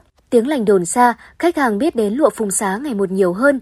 Những khung cười trong sườn dệt trước đó phủ bạt lặng thinh, nay lại rộn ràng tiếng thoi đưa, nong kén chặt lối. Nhờ vậy, nhiều thợ ươm tơ dệt vải trong làng như ông Đỗ Hữu Tín có thêm động lực bám trụ với nghề truyền thống. Không phải chúng tôi ở xưởng không, mà còn cả những người lao động trong toàn huyện kia. Những người người ta làm tầm, người ta bán kén cho đấy. Không phải nói rằng là ai cũng biết bà bây giờ một mình có cả huyện có mỗi mình bà như vậy là bà rất yêu nghề và bà rất sáng tạo trong nghề nghiệp Hiện công ty trách nhiệm hữu hạn dâu tằm tơ Mỹ Đức do bà Phan Thị Thuận trèo lái đã tạo việc làm cho hàng nghìn lao động thời vụ với mức thu nhập bình quân 4,5 triệu đồng một tháng. Theo ông Vũ Mạnh Hải, Chủ tịch Hội nghệ nhân thợ giỏi thành phố Hà Nội, từ nỗ lực vực dậy nghề truyền thống, các hộ dân ở xã Phùng Xá bước đầu thành công với những sản phẩm lụa tơ tằm chất lượng cao, vừa làm giàu cho cá nhân, vừa góp phần giữ nét đẹp đặc trưng của vùng quê ven dòng sông đáy. Sản phẩm của chị phải khả nói rằng rất độc đáo và cũng không có một cái sự cạnh tranh của người khác. Rất là tự hào là có những người thợ như chị Thuận. Bước sang tuổi 70, độ tuổi mà nhiều người chỉ muốn nghỉ ngơi, nghệ nhân ưu tú Phan Thị Thuận vẫn chưa rời xa canh cười. Những nếp nhăn đã gợn sóng trên gương mặt bà, nhưng ánh mắt toát lên thần sắc của một nghệ nhân quay tơ dệt lụa bao đời, giọng nói sang sảng, rắn giỏi. Bà vẫn miệt mài với những nong tầm để tiếng lách cách thoi đưa mãi còn trên quê hương phùng xá. Quý vị và các bạn thân mến, đến đây thì thời lượng của chuyển động Hà Nội chiều cũng xin được phép khép lại và chúng ta sẽ hẹn gặp nhau vào khung giờ quen thuộc trên tần số của FM 96 MHz của Đài Phát thanh và Truyền hình Hà Nội. Quý vị cũng có thể tương tác với chúng tôi thông qua hai kênh tương tác là số điện thoại nóng 024 3773 6688 và trang fanpage Truyền hình Hà Nội FM 96. Bảo Nhật Tuấn Hiệp và những người thực hiện chương trình thân ái chào tạm biệt. Bạn hãy nói tôi mái tóc đen, tới đôi chân như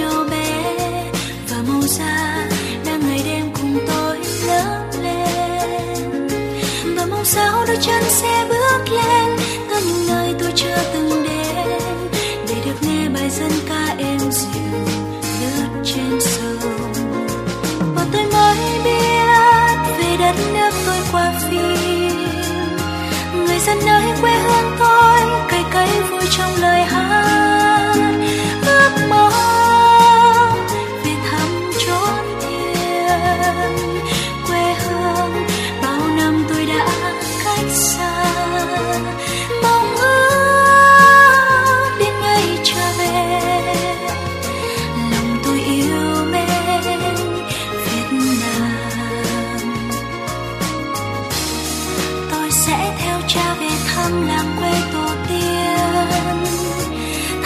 giấc mơ bay trên mênh mông.